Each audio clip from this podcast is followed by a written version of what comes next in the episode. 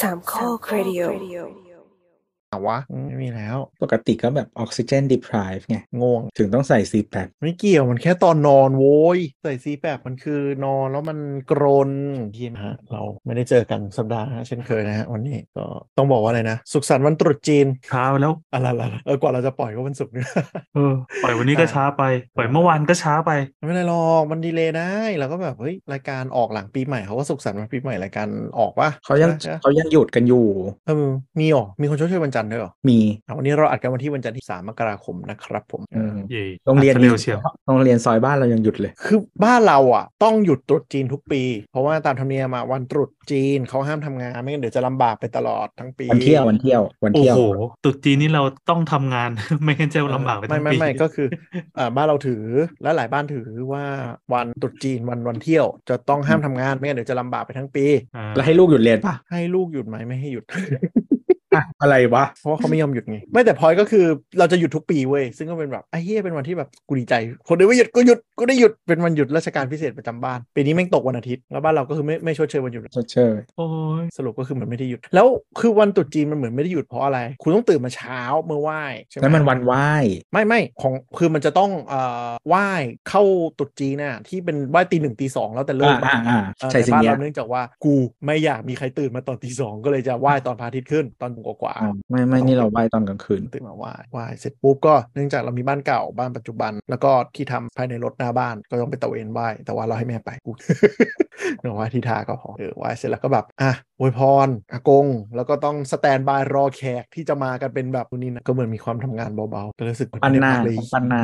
โอ้ปั้นหน้านิดนึงเหนื่อย คือมันมีวิธีเลือกยังไงว่าแต่บ้านไหนจะเป็นเซนเตอร์แล้วเวียนกัน ก็บ้านที่คนที่แก่ บ้านที่มีคนแก่ไง อืม คือแก่ที่สุดใช่ไหม ส่วนใหญ่ แล้วคือหมายว่าถ้าคนแก่คนนั้นตายไปแล้วปั๊บก็จะเวียนให้เป็นคนอื่นลองลง อ๋อไม่มีใครมาหากันแล้วครับ ก็จะแต ค ก ที่สุด ไง ตายไป อ๋อเหรอ คนแก่ตายก็แตกไงบ้าน อื อะ มก็ไม่มีใครมาไงก็คือถ้าบ้านเราก็กลายเป็นตรุ๊จีนปุ๊บก็คือทุกคนก็อวยพรพ่อแม่ตัวเองแล้วก็ไม่มีใครไปมาหาสู่กันจบบาย อ๋อ เออ จริง ก็กินข้าววันพ่อกินข้าววันแม่กับบ้านแยกย้ายไม่ต้องมาหาเจอกันแล้วอะไรอย่างงี้บ้านก็แตกพรึบ เอออย่างตระกูลเราอ่ะไม่ได้เป็นจีนไงครับแต่เป็นไทยดังนั้นมันสงกรานต์ก็เคยเกิดปรากฏการณ์นี้มาแล้ว คือมันพอคนที่เป็นล่มโพล่มไทรของเออของตระกูลเลยอะพอตายปั๊บแตก อืมเพราะทุกคน ไป มา ว่ะ ก็เพราะว่าคนแก่ไปเหน็บแนมให้มาไง เออ ทุกคนไม่ได้มาเพราะอยากมานึกออกปะ จริง ไม่หรอกก็อาจจะสมสมมติถ้าครอบครัวที่เขาแบบรักกันบางทีเขาก็อยากมาหาคนแก่หรือเปล่า อ่าใช่ใช่ มันมัน แต่ เป็นกุศโลบายของคนแก่เองที่บอกเอาลูกหลานมาหา เราหน่อยมาเช็คพอยต์ประจำปีหน่อยอะไรอย่างนี้ คือมันอันนี้ไม่รู้คนไทยอะไรเป็นหรือเปล่าแต่ของอย่างเราอ่ะ ก็คือปากคนแก่บอกว่าแบบเออถ้ามีธุระก็ไม่เป็นไรไม่ต้องมา แต่ถ้าไม่มาพวกกูมึงโดนค่าโทษเลยนะบ้านนะ เหมือนกัน ไม่ มัน มันเป็นวัฒนธรรมการพูดที่ไม่ตรงอะมันเป็นธรรมดา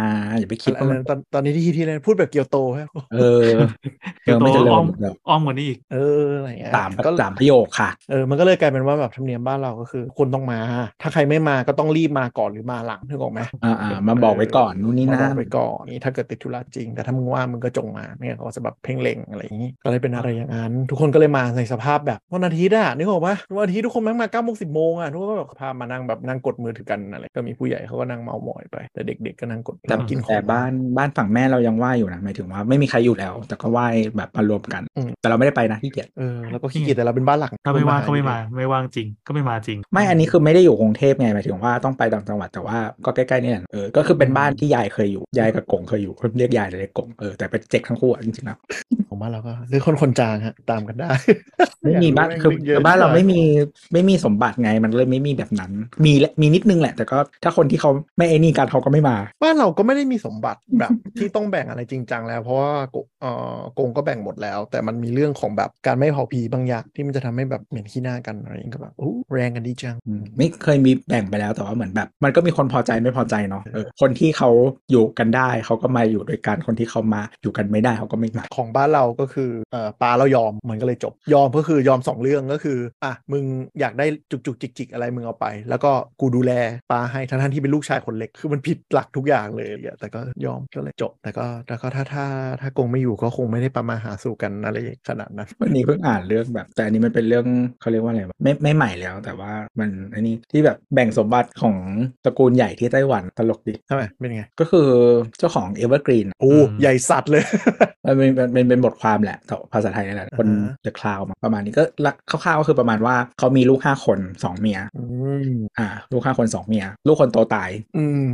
อ่าแต่ลูกคนโตเป็นลูกสาวเนาะเขาก็ไม่รู้จะอยู่ คือถ้าอยู่จะไม่รู้จะอินคลูดไหม แต่อันนี้เวตายไปแล้ว อ่า นะก็อาจจะเป็นโชคดีของ อ่า ก็เออมีลูกก็คือเหลือลูกสี่คนลูกชายล้วนสี่คนสามคนเมียหนึ่งคนสุดท้องเมียสอง อืม พอพ่อตายนะฮะก็เลยเกิดสายการบินสตาร์ลักขึ้นมานะครับ อ๋อที่เคยทะเลาะกันเป็นข่าวปะ ใช่ นี่แหละก็มาจาก EVA Air ใช่ไหม เออ คือในพินัยกรรมอ่ะเขาให้ลูกชายคนเล็กได้สมบัติทั้งหมด วิแรง และให้ยกตำแหน่งแชร์แมนของกรุ๊ปให้อืม อืม ก็ฟ้องร้องกันอะไรประมาณนั้น เออ แล้วก็สุดท้ายก็คือเออลูกชายคนเล็กเขาก็ออกมา เขาก็ไม่เอาตำแหน่งเก็บหุ้นอื หมายถึงถือหุ้นไว้อย่างเดียวแต่ถอยทุกอย่างออกมา ซื้อหุ้นเออใช่แต่ไม่บริหาร อ่าอ่าอ่า แล้วก็เออนั่นแหละก็คือมีแต่หุ้นเนาะ อ่า แต่ว่าหมายถึงว่าพี่ๆก็มีหุ้นนะ หมายถึงว่าคือลูกคนเล็กอะได้หุ้นส่วนของพ่อ แต่ว่าคนอื่นก็มีหุ้นอยู่แล้ว อ่าอ่าอาจจะเป็นกงสีแล้วพ่อถือหุ้นใหญ่ก็กลายเป็นคนเล็กก็กลายเป็นหุ้นใหญ่ขึ้นมาแทน ประมาณนั้นก็ผ่านไปสักพักหนึ่งน่ะเอออ ม เขาก็สามคนนั้นก็เหมือนแตกคอกันเออแล้วก็ลูกชายคนโตอ่ะ ก็คือเหมือนโดนโดดเดี่ยวเนาะ อืม น้องสองคนเนี่ยก็มาคืนดีกับคนเล็ก แล้วก็เชิญคนเล็กกลับไปบริหาร อืมอืมด้วยคนขนจาก แล้วก็เออเขาก็กลับไปทำอยู่ประมาณทำแค่สายการบินนะ อ่า กลับ อันนี้ ปพูระมาณดถึงสตาร์ลักถูกไหม คือ หรืออีว่า เขาเขาเป็นเขาเป็น founder ของ Starlux คนเล็กก็เป็น founder ของ Starlux อ่าอ่า เออก็กลับไปทำที่สายการบินของ Evergreen Group ก็คืออีว่า อ่ายูนิเป็นลูกของเอเวอร์กรีนอีกทีเอ้ยเป็นลูกของอีวาอีกทีนะ อ๋อ คือสายการบิน เหรอ ไต้หวันทุกที่อะมันจะต้องมี 2 สายการบินอย่างอย่างเวลามันออเปเรตอ่ะ อืม หนึ่งสายบินเข้าจีนหนึ่งสายบินออกนอก อืม เนาะอ่ะยูนินี่ก็คือสายที่บินเข้าจีนนะ อ๋อ ของไชน่าไลน์ชื่อแมนดารินอะไรประมาณเนี้คอนเซปต์เดียวกัน อ่า อ่ะ รู้ ก็เขาก็ไปทำยูนิอยู่ประมาณ 6 เดือน แล้วก็ออกแล้วเขาก็บอกประมาณว่าจัดการปัญหาในองค์กรให้เรียบร้อยแล้ว อืม แล้วเราก็ดีกันแล้ว อืม ขอกลับไปทำเอ่อสตาร์ลักที่เพิ่งตั้งใหม่ อืมคือสตาร์ลักมันเป็นแบบของเขาจริงๆวะ ใช่ใช่เขาเป็นนักบินเขาเป็นนักบินด้วยหมายถึงเขาบินเอง อืมอืม เออวันที่อ๋อวันที่เขาโดนมันมีอันนี้นะเหมือนวันที่เขาโดนปลดออกจากบอร์ดอะ อืม ปลดออกจากตำแชร์แมนอะ อืม ก็คือเขาอะบินอยู่เขาเป็นนักบิน บินจากไทเปไปสิงคโปร์แล้วก็เรียกประชุมด่วนประชุมบอร์ดด่วน แล้วปลดออกเขารู้เขารู้ตัวเมื่อเท้าแตะสิงคโปร์แล้ว อืมอันนี้แม่งทำซีรีส์ได้เลยวะ แล้วคือตอนจบเนี่ยก็คือประมาณว่าพี่สองคนอะที่ไม่ใช่พี่คนโต อืม ก็คือปลดพี่คนโตออกจากทุกตำแหน่งเออยกเว้นมีบริษัทหนึ่งที่เหมือนเขาถือหุ้นเยอะก็คือยังอยู่ บางทีก็น่าสนใจนะหมายถึงว่าตอนที่ผู้ใหญ่เขาแบ่งอะไรให้แล้ว มันอาจจะมีเหตุผลที่บรรดามาดิสค o เวอร์ตอนทำงานไปสักพักอะไรอย่างเงี้ยนะ ใช่แต่จริงๆมันมีหลายอย่างแหละก็คือหมายถึงว่าคือถ้าอ่านที่ลึกขึ้นไปมันก็จะมีเรื่องของเขาอะเข้าไม่ได้เข้าไม่ได้กับลูกคนอื่น อืมหมายถึงคนโตใช่ไหม ๆ พ่อ อ๋อพ่ออ ม ก็คือสนิทกับลูกลูกชายคนเล็กที่สุด คิดว่าอย่างนั้น อ่าซึ่งก็ไม่แปลกที่เขาจะเฟเวอร์อะไรอย่าง ใช่ใช่ก็อาจจะหลายๆคือนักธุรกิจสสมัยก่อนมันก็จะเป็นคนแบบชุนเฉียวรุนแรงนิดนึงอะไรประมาณนี้ อ่า เออการจะเข้ากับคนอื่นที่ไม่ใช่ลูกน้องอ่ะบางทีมันก็จะยากนะเรา ก็รู้ รู้ ค สึก ล้ายๆบ้านเรา คือหมายถึงว่าอย่างพ่อเราเป็นคนที่สนิทกับอากงที่สุดพ่อเป็น อืม คนเล็กสุดในขณะที่แบบยุคแรก ๆ ของอากงก็คือพวกพี่ๆคืออยู่ด้วยไม่ได้ อืม เพราะว่า นี่ยป็น อา ไป รมณ์ ได้ ร้อน เขา มาก อาจจะไม่ชัวร์ขึ้นแล้วหรืออะไรอย่างเงี้ย อ่าอ่าประมาณนั้น คือเอ่อมันตั้งตัวได้แล้วมากกว่า พอตั้งตัวได้ อืม ปุ๊บช่วงพ่อที่เริ่มเป็นวัยรุ่นก็คือ มีอยู่มีกินแล้วอะไรเงี้ย ก็อารมณ์จุนเฉียวน้อยลง ในขณะที่พี่ชายคนโตแก่กว่าพ่อเราประมาณ 10 กว่าปีอะช่วงนั้นก็คือช่วงตั้งไข่ยังไม่มีกินอะไรกันเลยเนี่ย ก็เลยจะกระทบกระทั่งกันเยอะ ใช้ลูกทำงานด้วยอะไรอย่างเงี้ย ก็ด้วยแต่พี่ชายคนโตของของบ้านเอ่อหมายถึงอาแปะคนโตก็ก็ก็เป็นมนุษย์อินเดีย อืม เลยกระทบกระทั่งทั้งไง เอออะไรอย่างก็อาจจะมีหลาย ๆ เหตุผลหมายถึงว่า คืออาจจะมีทั้งเหตุผลความสามารถ อืม หรืออะไรใดๆซึ่งซึ่งเคสนี้อาจจะใช่ แต่ว่ามันก็มันตอบไม่ได้ทั้งหมดบางทีมันก็ไม่ใช่เลย ไม่มีใครรู้ แต่นี่เอาเรื่องเรื่องให้เล่าให้ฟังว่างั้น อืม ถามว่าที ทีนี้มันเหตุการณ์มันผ่านไปแล้วประมาณหนึ่งไงก็เลยอาจจะเห็นว่า โอเคเพอร์ฟอร์แมนซ์ของใครเป็นยังไง อะไรอย่างเงี้ย เออแต่ถามว่าอ่ะที่เรามาเจอกันวันตรุษมีท็อปิกคอนเวอร์เซชันหนึ่งที่ที่คิดว่ามันนึกว่าจะแบบปิดจ็อบไปแล้วนะ แต่ก็มีหยิบขึ้นมาคุยกันเว้ยก็คือไอเนี้ยไอสายชาร์จแฮกข้อมูลอะเออนะ ดราม่าใหญ่โต จริง มันเขาเรียกอะไรนะดราม่าอย่างรวดเร็วแล้วจบลงอย่างรวดเร็ว ถ้าใครเป็นคนตามข่าว มันจบแบบโคตรโคตรโคตรหนังแก๊กเลยอะนะอ่าเป็นว่าเท้าความก่อนเผื่อใครไม่ได้ตามข่าวก็คือ มีข่าวต้องใช้คำว่าอะไรหนุ่มใหญ่ คนหนึ่งนะฮะ อ้างว่าโดนเงินดูดหมดบัญชี หลังจากที่ไปยืมสายชาร์จใครเพื่อน เราเราไม่ได้ตามต้นทาง เออแต่เป็น ม เอาเป็นว่ายืมสายชาร์จ จริง คนอื่น เออ แล้วก็มาโดนดูดเงินหมดบัญชีอ่า อืม ก็เลยมาโวยวายออกสื่ออะไรเงี้ย ประมาณว่าแบบเอ้ยต้องระวังนะนู่นนี่นั่น ผมเนี่ยเสียบชาร์จไม่ระวังเสี่ยงแฮกถูกข้อมูลดูดเงินเป็นดูดบัญชีอะไรอย่างงี้ พูดงี้เลยเหรอ เขาก็บอกไม่เขาไม่ได้พูดว่าแบบเสี่ยงดูดโดนเงินอยู่บัญชีเว้ยแต่ประมาณ เออ ว่า เออ แบบแบบระวังภัยเงินโดดดูดบัญชีแบบไม่รู้เกิดจากอะไร แต่ว่ามีแบบสายชาร์จนี้ อะไรอย่างเงี้ยทีนี้ อืม ก็คือสื่อไทยก็เป็นสื่อโคตรมีคุณภาพก็คือแทนที่จะไปแบบลงพื้นที่ตรวจสอบข้อเท็จจริงใช่ปะก็ตีข่าวเลยเรียบร้อย อ๋อ คือคือ ว่า คืออย่างนี้ ตอนที่เขาโดนอ่ะเขาพูดหลายอย่าง แต่ว่าไอ้เรื่อง อืม การการโดนดูดจากสายชาร์จอ่ะ เออ มันเหมือนมันไม่ไม่ได้เป็นประเด็นหลักที่เขาพูดอ่ะ ใช่ แต่สื่อคงเห็นว่าแบบอันนี้แล้วก็ตีขึ้นมาเลยตีฟูขึ้นมา ใช่ มันเป็นคำของสื่อที่ไปลง ไม่เขาพูดไว้ยพี่แต่มันเป็นแค่ เหรออั อันที่ไม่ใช่หลักอะไรเงี้ยแบบผม นั่น ไม่ ดิ รู้ว่าโดนเงินหมดได้อย่างไร หรือว่าจากเสียบสายชาร์จหรือเปล่านู่นนี่นั่น เพราะผมไม่ได้ใช้สายชาร์จตัวเองตอนเป็นอะไรเงี้ยพูดประมาณเนี้ย อ๋ออ่ะ เออก็คงเห็นว่าแบบเฮ้ยโหอะไรนะโหลดแอปเข้าเว็บเถื่อนมันเก่าไปแล้ว ตีอันนี้ให้ฟูดีกว่าจะได้เป็นประ อ่า เด็น อ่าใช่ครับ พอสื่อสื่อก็ตีขึ้นมาว่าแบบระวังเสียบสายชาร์จไม่ระวังส่งให้มันถูกบัญชีปุ๊บแล้วก็อ้างเพจเพจหนึ่ง ครับ หากินกระดราม่าเนาะก็ตีฟูเรื่องสายชาร์จแฮกนู่นนี่นั่นขึ้นมาใหญ่เลย ชื่อเพจด สา อย มอ นี้มัน ดอมอออดอ เออว่าแบบสายชาร์จดูดบัญเออเสียบแล้วดูดเงินบัญชีมีจริงนะเว้ย แล้วก็โพสต์แบบเว็บที่ขายสายชาร์จนี้แล้วก็โชว์คลิปวิดีโอให้ดูโอ้โหตีใหญ่โอ้โหสื่อก็เล่นใหญ่คนก็กลัวใหญ่นู่นนี่นั่น ตอนนั้นมันกำลังงอมละสุดท้ายก็พอไปตรวจสอบข้อเท็จจริงของค เดี๋ ดี ยวแป๊บ ก็ นึง คือ ก่อนก่อนที่มันจะฟูขนาดนั้นอะ อ่า อ่าตัวเพจอะเวลามันเล่นข่าวอะมันก็เป็นหนึ่งข่าวในโลกออนไลน์ใช่ป่ะ แล้วมันก็จะ อืม ผ่านไปด้วย อืม ความรวดเร็ว คือมันจะมีรอบรอบการเล่น อืม เราเราเราสิ่งต่างๆในโซเชียลอยู่ อืม แต่ว่าที่มันใหญ่กว่าเคสปกติ เพราะว่ามันดันไปโผล่ในรายการเล่าข่าว ชื่อดังของคุณสรยศสทศนจดอ อยู่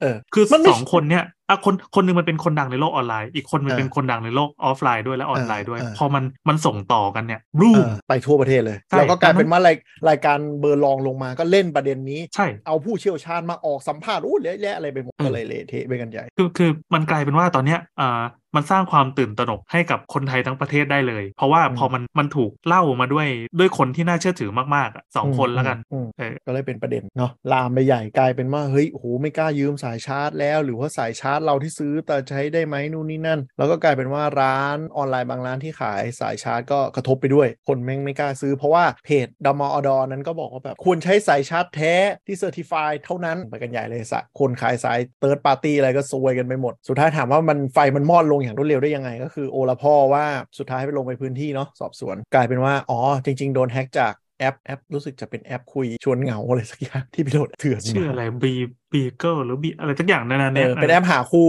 แบบ เออ คุยสยิวอะไรสักอย่างที่เป็นแอปเถื่อนที่ไม่ได้ลงผ่าน Play Store แล้วก็ อ่า พูด อ่า หมดตัวบ้า ก็คือโทรศัพท์เขาใช้ Android ใช่ เอ อแล้วไปโหลด APK ซึ่งเอ้ยมันก็มันก็เป็นพอดเดิมๆนี่หว่า ใช่ ก็กลับกลับไปพอพอพอเดิมๆปุ๊บสื่อเริ่มรู้ตัวแล้วว่าอ๋อมันกลับไปเป็นเรื่องเดิมปุ๊บก็ปล่อยจางแล้วมูฟประเด็นต่อไปทีนี้ออกมา แล้ว ไม่ขยี้ ง ต่อละ มึงไม่มาเก็บตกอะไรหน่อยเลยสิ่งที่มึงได้ทำ ทิ้งคราบ เอาไว้รอยเปื้อนเต็มไปหมดเลยเนี่ย นี่แหละก็ก็ก็เพจเพจนั้นนะฮะเขาก็ก็เขาก็พูดว่าเออถึงเรื่องนี้จะเป็นอย่างไร แต่ว่าภัยของสายชาร์จดูดข้อมูลก็มีจริงนะ เนี่ยเดี๋ยวกำลังสั่งจะมาลองเล่นให้ดูว่ามันความอันตรายมันก็มีอยู่จริง ถึงจะไม่ใช่เคสนี้ก็ตามอ่าคนหาทางลงฮะคนหาทางล ง ลงไม่ได้ ก็ต้องไหลไปอย่าง คนขยะ ไม่แต่เขาก็ไม่ได้พูดผิดไงมันมีจริง ใช่ไหม ใช่ใช่เขาพูดเขาพูดสองอย่างถูก อย่างหนึ่ง เออ ก็คือ ตัดช่องน้อยขนาดไหนก็ได้ค่ะ ช่องหนึ่ง ความ เอ้ยทางหนึ่งก็คือบอกว่าไอ้สายชั้นเนี่ยมีจริงใช่ และวิธีการการแฮ็กต่างๆอ่ะแบบที่จะต้องดูดเงินคุณไปหมดกระเป๋ามีจริง อืม แต่พอเอาสองอย่างนั้นมาชนกันปั๊บรูม แล้วคือเคสเนี้ยมันมันไฟมันโหมได้ไปเรื่อยๆ เพราะว่าไม่ว่าแต่ละรายการหรืออะไรอ่ะไปสัมภาษณ์ทางผู้เชี่ยวชาญอ่ะผู้เชี่ยวชาญตอบแบบไม่ฟันมันไม่สามารถฟันได้นะครับคือคือตอบได้ว่ามันมีอยู่จริง อืม แต่การที่จะไปแฮ็กจนถึงเงินหมดตัวนั้นไม่ใช่เรื่องง่ายๆอ่าแต่คำตอบ อืม ที่สังคมไทยและสื่อต้องการคือ ตอบเลยได้ไหมว่ามีหรือไม่มีนึกออกปะไม่ได้ต้องการคำตอบเชิงคิดวิเคราะห์ว่าแบบเฮ้ยมันนึกนึกออกไหม ก็ทำมึงโง่ ก็จงโดนเขาหลอกต่อไปค่ะ เออ ไม่ดูถูกคนไทยอย่างนี้วะ คือเราคือคุณขำมาแสดงว่าจริงก็คือนึกออกไหมเวลาเวลาเวลาเรา อ่า แบบ ถ้าถ้าให้ตอบแค่นี้ก็ต้องตอบว่ามี อ่ะ ใช่ พอมีปุ๊บสื่อก็ตี ชิบ เล หาย ย ว่ามันมีเรียบ ถูก ร้ย ต้อง เออ ใช่ แล้วยิ่งมีการมีการหนุนหลังมีการเรฟเลนซ์จากผู้เชี่ยวชาญซึ่งน่าเชื่อถือ และมึงเอาชื่อเนี้ยไปใส่เป็นเครดิตในข่าวด้วย ใช่ คือผู้เชี่ยวชาญเขาพูดว่าสายแบบนี้มีจริงและมีการผลิต แล้วก็ย้อนหน้าที่ 2 คือคำว่าแต่ ก็คือตั้งแต่ อ่า แต่ลงมาไม่มีใครอ่าน เออ มันยาว ก็เวลาเวลาเขียนก็ใส่ไว้หลังเบรก เออ ก็ประมาณนั้น แล้วเวลาแชร์ มั ก็ น แชร์ เลย เฉพาะภาพพรีวิว เป็นประเด็นอืม พี่วิวมันก็อยู่ข้างบนอยู่เหนือเบรก เออ อืมก็เลยกลายเป็นว่าอ่าวโต๊ะบนสนทนาก็มีคุยเรื่องนี้กันเนี่ยเราก็ด้วยความเป็นหลานที่ดี เราก็ทำหูทุนรวมแล้วกดมือถือต่อก ำลังถามว่าโต๊ะอะไรวะโต๊ะคนแก่ ใช่ใช่โต๊ะ เอาเลยหมายความว่าตุ๊ดจีนก็เอาเรื่องนี้ไปคุยเหรอ ใช่เขาก็ เนี่ยนั่น คุยกั แสดงว่าเหตุการณ์นี้มันเป็นเหตุการณ์วิกฤตมากเว้ยที่ลงไปถึงทุกคนได้แม้กระทั่งแบบอากงอาม่าในเหล่างานตุ๊ดจีนเงี้ย ใช่ใช่เพราะยิ่งเอาเขาอ่านแค่พาดหัวไงยิ่งผู้ใหญ่บ้านเราตอนนี้ คนแชร์เลย ไม่ ตอนเนี้ยผู้ใหญ่บ้านเราเว้ยยิ่งหนัก เดี๋ยวเราทำลายกลุ่มนั้นไปแล้ววะ กู ลุ่มนั้นเรามิวไปแล้ว แล้วก็แบบครั้งๆคราวๆกดให้มันแบบ read all read all ปล่อยปล่อยๆผ่าน ไม่เราเข้าไปอ่านนะถ้าใครพูดอะไรเราก็จะด่า พวกหลานหลานนรก เออ anyway นั่นแหละอ่ะประเด็นก็คืออย่างนี้ คือจะบอกว่าผู้ใหญ่บ้านเราอ่ะ advance ไปอีกขั้นเลยเว้ยวันนี้เจอกันโดยตัวเลยกับแม่เราก็คืออ่าผู้ใหญ่อาจจะอ่านแค่พาดหัวข่าวที่เราเข้าใจนะ ไม่กดเข้าไปอ่านไถ่ายๆผ่านอะไรอย่างเงี้ยผ่านที่มันขึ้นมาในฟีดกูอ่านแค่นั้น แม่เราแอดวานซ์ไปอีกขั้นเลยเว้ยถ่าย YouTube โดยที่เป็น YouTube หน้าข่าวอ่ะ อืม แต่ไม่กดเข้าไปอ่านแล้วก็ไม่อ่านชื่อคลิป ดูแค่แคปชั่นที่อยู่บนในภาพอะ โอ้ แบบระหว่างสายชาร์จดูข้อมูลที่เป็นตัวแดงๆ แปะอยู่ในตัมเนลคลิปกูอ่านแค่นั้นละอ่านปุ๊บแล้วก็จะพูดกับเรา เออเนี่ยเดี๋ยวนี้อันตรายเนาะนุ้ยนะไม่ดูไม่อ่านไม่อ่าน description ไม่อ่านแม้กระทั่งหัวคลิปเลยเลเวลนั้นละอ่ะวันนี้พ่อใหญ่ก็คุยกันอย่างเงี้ยแล้วก็ด้วยหลานที่ดีเราก็เออขี้เกียจเกียจไปตอบเขาตรงนั้นเพราะรู้สึกว่าถ้าตอบแล้วกูจะไม่จบแล้วกูจะไม่ได้กินข้าว ไม่เป็นหลานที่ดียังไงวะ นี่นอนนะ เป็นคน เป็นคนนี้แหละ ก็มึงโดนเอาเงินไปก็เรื่องของมึงไม่ใช่เงินกู มันเป็นเงินที่อยู่ในซองไง อ่ะถูกใช่ไม่เป็นไรของบ้านเราเฟลเซฟด้วยการอ่าแม่เราไม่มีบัญชีออนไลน์จบเรื่องมีอะไรให้ลูกโอนแก้ปัญหาที่ต้นเหตุ อะไรไงครับ เรื่องนี้เราจะมามาอธิบายเรื่องอะไรกัน คือมาเล่าให้ฟังดีกว่าว่า อ่า เออหรือว่าตีประเด็นเพิ่มเติมตอบให้เผื่อแบบใครข้อสงสัยละกันว่าไอ้สายเนี้ยมันสายเนี้ยหรือว่าการแฮ็กแบบเสียบตูดแล้วเงินหมดตัวเนี่ยมันมีจริงไหม คนฟังรายการเราไม่น่าจะมีข้อสงสัย เราว่ามีเหรอหรือเปล่าไม่รู้เล่าให้ ไป ฟัง ฟังที่อื่นจริง เงินไม่เหลืออะไรให้เล่าแล้วนะวันเนี้ย ใจเย็นหน่อยดิ ทุกคนไม่มีจิตวิทยามีวิจารณญาณกันหมดอะเฮ้ยมันต้องมีคนโง่ฟังรายการบ้างแหละสวัสดีครับ ถ้าใครที่แบบคุณโดนหลอก โคตร โดนอะ เหี้ ไร ยเขาจะปิด ออ เขาจะปิดตรงนี้ ใครเป็นคนโง่ก็สามารถแบบรีพายต่อเรามาได้นะ เราจะได้มีกำลังใจแต่รายการต่อไป ไม่เรียกว่าโง่นี่เอออยากเข้าใจวิธีการทำงานอะไรอย่างงี้มาเล่าให้อ่าฟัง อ่ายังไงยังไงบ้าง แล้วก็เสริมด้วยละกันว่านอกจากอีสายชาร์จเนี่ยมันมีอะไรที่น่ากังวลมากกว่านี้อีกนะในการใช้ทั่วไปนะครับอ่ะอย่างแรกก็คือสามารถสายชาร์จเสียบตูดแล้วสามารถแฮ็กข้อมูล ดูดข้อมูลดูวิธีการใช้งานเรามีจริงไหมมี ไม่ว่าจะไม่ต้องเป็นสายชาร์จ เป็นอะไรก็ตามที่เสียบตูดเข้าไป ไม่ว่าจะยุรูรูปแบบใน power bank ตั้มได้หรืออะไรก็ตามอะทำได้หมด แต่มันเป็นหน้าที่ของเราว่าเราจะให้ access เปล่า เช่น ถ้าคุณเสียบสายชาร์จอะไม่บน Android อะมันก็แค่ชาร์จไฟ มันจะไม่ถามว่าแบบให้ access ข้อมูลหรือเปล่า แต่ถ้าคุณเสียบสายชาร์จแล้วมันเด้งขึ้นมาแบบให้ access ข้อมูลไหมอะถ้าคุณจะใช้แค่ชาร์จคุณก็ไม่ควรกดตกลงนึกออกไหม ไม่เราต้องดูแล้วว่าเสียบกับอะไรคือเหมือนแบบ คือถ้าเสียบกับคอมอ่ะมันก็ make sense ใช่ไหมที่มันจะถาม มันจะ ว่า เด้งขึ้นมา เออจะ access ข้อมูลใหม่อะไร ใช่ แต่ว่าถ้าเสียบ คุณ แบบ คุณจะชาร์จอย่างเดียว แบบอื่นอะ ก็ตอบโน เออ เออ หรือแล้วก็แบบคอมใครก็ไม่รู้หรืออะไรอย่างเงี้ย อืม อืมแล้วก็แบบถ้าเสียบกับอย่างอื่นมันไม่ควรจะมี เออถ้าคุณเสียบกับอะแดปเตอร์คุณเสียบกับอะไรมันไม่ควรขึ้นไงแล้วก็ก็ มัน ควร ขึ้น เลือก เตือน ใส่ ว่าเป็นฟาสชาร์จไง ใช่ ถ้าขึ้นแค่นั้นโอเคไง แต่มันจะบอกแบบให้ empty ไอ้เข้า storage ไหม แล้วไปกด yes ก็เรียบร้อ ใคร ย เงือไปอ่าน นั่นแหละปัญหามันคือตรงนั้นอ่ะ หาดอ่านกันด้วยโว้ย อะไรเร่ง ไอโฟนพาชาร์จมันไม่ขึ้นนะ มันแค่จะตึงตึงๆสองที เออเออเดี๋ เดี๋ ย ยว ว นี้ นี้ ก็ มั ไม่ น เตื คือ อน ตึง ไม่ เดียวแล้ว อืม ทุกวันนี้ยังเป็นปริศนาธรรมอยู่เลยว่า iPhone ฟ้าชาร์จยังไงแมันไม่มีใครรู้เร็ว ไม่ต้อง สัส รู้ด้วยเหรอ ไม่รู้ว่าอยากรู้ว่าชาร์จเร็วเปล่า ไม่ฟินหรอเวลาเห็นตัวเลขมันแบบน้ำมันแบบตุ๊บตุ๊บ คือมันฟินมันฟิน ฟินเว้ยไม่ได้ เปอร์เซ็นต์แบตเตอรี่กูยังไม่เคยเปิด ไม่ได้เออนั่นแหละประเด็นก็คือเวลาเสียบอะไรมันเด้งขึ้นมาก็อย่ากด yes สิโว้ยอ่านก่อน ก็เด้งอะไรขึ้นมา อย่าเพิ่งกดโนสิโว้ย เออใช่อย่าเพิ่งกดอะไรก็ตามโว้ยอ่านก่อนว่ามันอะไรอะไร ขึ้นมา ซึ่งคือต้องยอมรับว่าแบบเดี๋ยวนี้ภาษาอะไรพวกเนี้ยแม้ว่าจะเป็นภาษาไทยอะ UI มันก็อ่านง่ายขึ้นเยอะแล้วนะ ถ้าเทียบกับสมัยแบบแปลไทยแรกๆอะนั่นมันเป็นภาษาเอเลี่ยนหน่อยอะไรอย่างเงี้ยก็อ่านง่ายขึ้นก็พยายามอ่านก่อนนี้ว่าอะไร ฉันขออนุญาตเข้าถึงอย่างเงี้ยแล้วถ้าไม่ชัวร์ก็กดโนไปเลย เออ ใช่ไหมอันนี้เป็นวิธีเซฟอย่างแรกถามว่าสายชาร์จพวกนี้มีจริงไหมมันมีจริง มันจะคือเอาพวกอ่ามินิเขาเรียกว่าอะไรไมโคร PC เล็ก ๆ เลยเป็นแผงบอร์ดซ่อนเข้าไป วงจร ใน จิ๋ว วงจรจิ๋วใส่เข้าไป เพื่อหลักๆก็คือเขาจะจะนี่เป็นคีย์ล็อกเกอร์คือหมายถึงว่าคุณพิมพ์อะไรลงไปในจออะมันก็จะดูดไปว่าคุณกำลังพิมพ์อะไร ซึ่งมันทำให้คนโดนแฮ็กเมลแฮ็ก Facebook แล้วมิจฉาชีพก็จะเอาตรงเนี้ยไปแฮ็กเพิ่มเติม แล้วก็เห็นหน้าจอเนี่ยทำอะไรได้ เขาไม่ได้เห็นหน้าจอเขาเขาแท็บอีที่เราพิมพ์ อ๋อ แล้วก็จำลองจำลองสถานการณ์ว่าในจอนี้มันจะกดพิกัดไหนบ้างอะไรอย่างนี้ใช่ไหม คือคือไม่คือถ้าคุณรู้ว่าแบบเว็บธนาคารอะไรบ้างก็ทำได้แล้วนะ ไม่ต้องมีพิกัดอะไรเลย แค่มีเท็กซ์ หรือบางอันคืออ่าโคลนหน้าจอเหมือนทีมวิวเวอร์เหมือนรีโมทเข้ามาดูหน้าจอเราอยู่ แต่คือเราเข้าใจว่าถ้าเห็นแบบถ้าเอาถ้าเก็บหน้าจอ as a information อ่ะมันจะใหญ่ อืม แต่ว่าถ้า ให คุณ ญ่ เอา ใหญ่หมายความว่ามันสตรีมข้อมูลเยอะอะไรอย่างนี้ใช่ไหม ใช่ใช่ถ้าเท็กซ์มันจะน้อยแล้วมันแบบยิ่งดีเทคยากนึกออกไหม เออ อืม คือคือ แต่ว่า ไอไอลักษ แต่ ณะ ถ้า สา เท็ ย กซ์ถ้าเราใช้ password manager มันก็ไม่ได้ป่าวะ ไม่ได้มันจะขึ้นว่า อ่ามันก็จะไม่เห็น ใช่แต่คื คือ อคุณ ย่าง ไม่ นี้ พิมพ์อะไรเลย คือไอ้สายเนี้ยเวลาเสียบอะเขาจะตั้งสแตนบายตัวรับอะไว้อยู่ใกล้ๆ เพราะมันเป็นขนาดเล็กมาก มันต้อง transmit ข้อมูลเรียลคือสมมติ อืม อ่ะเคสที่เกิดขึ้น มีโอกาสไหมมีแบบร้านมิจฉาชีพเลยคือเราเข้าไปร้านกาแฟ เรายืมสายชาร์จร้าน แล้วก็ขอเสียบปุ๊บเนี้ยร้านเขาอาจจะมีเครื่องเครื่องรับ transmit standby ไว้เลยว่า มึงอะพิมพ์อะไรลงไป แล้วก็ อืม อาจจะสตรีมจอเร็วๆ ขึ้นมาว่าคุณเข้าอะไรบ้าง ซึ่งเหตุการณ์ที่มันจะพลาดง่ายคือบางคนอ่ะจดพาสเวิร์ดของสำคัญไว้ใน แอปโน้ตบนเครื่องนึกออก อืม แล้วมันโดนสตรีมจออยู่เปิดมาปุ๊บเขาก็จดจดจดจดลงไป ก็คือสมมติเราเป็นเจ้าของร้านนอทอคอฟอ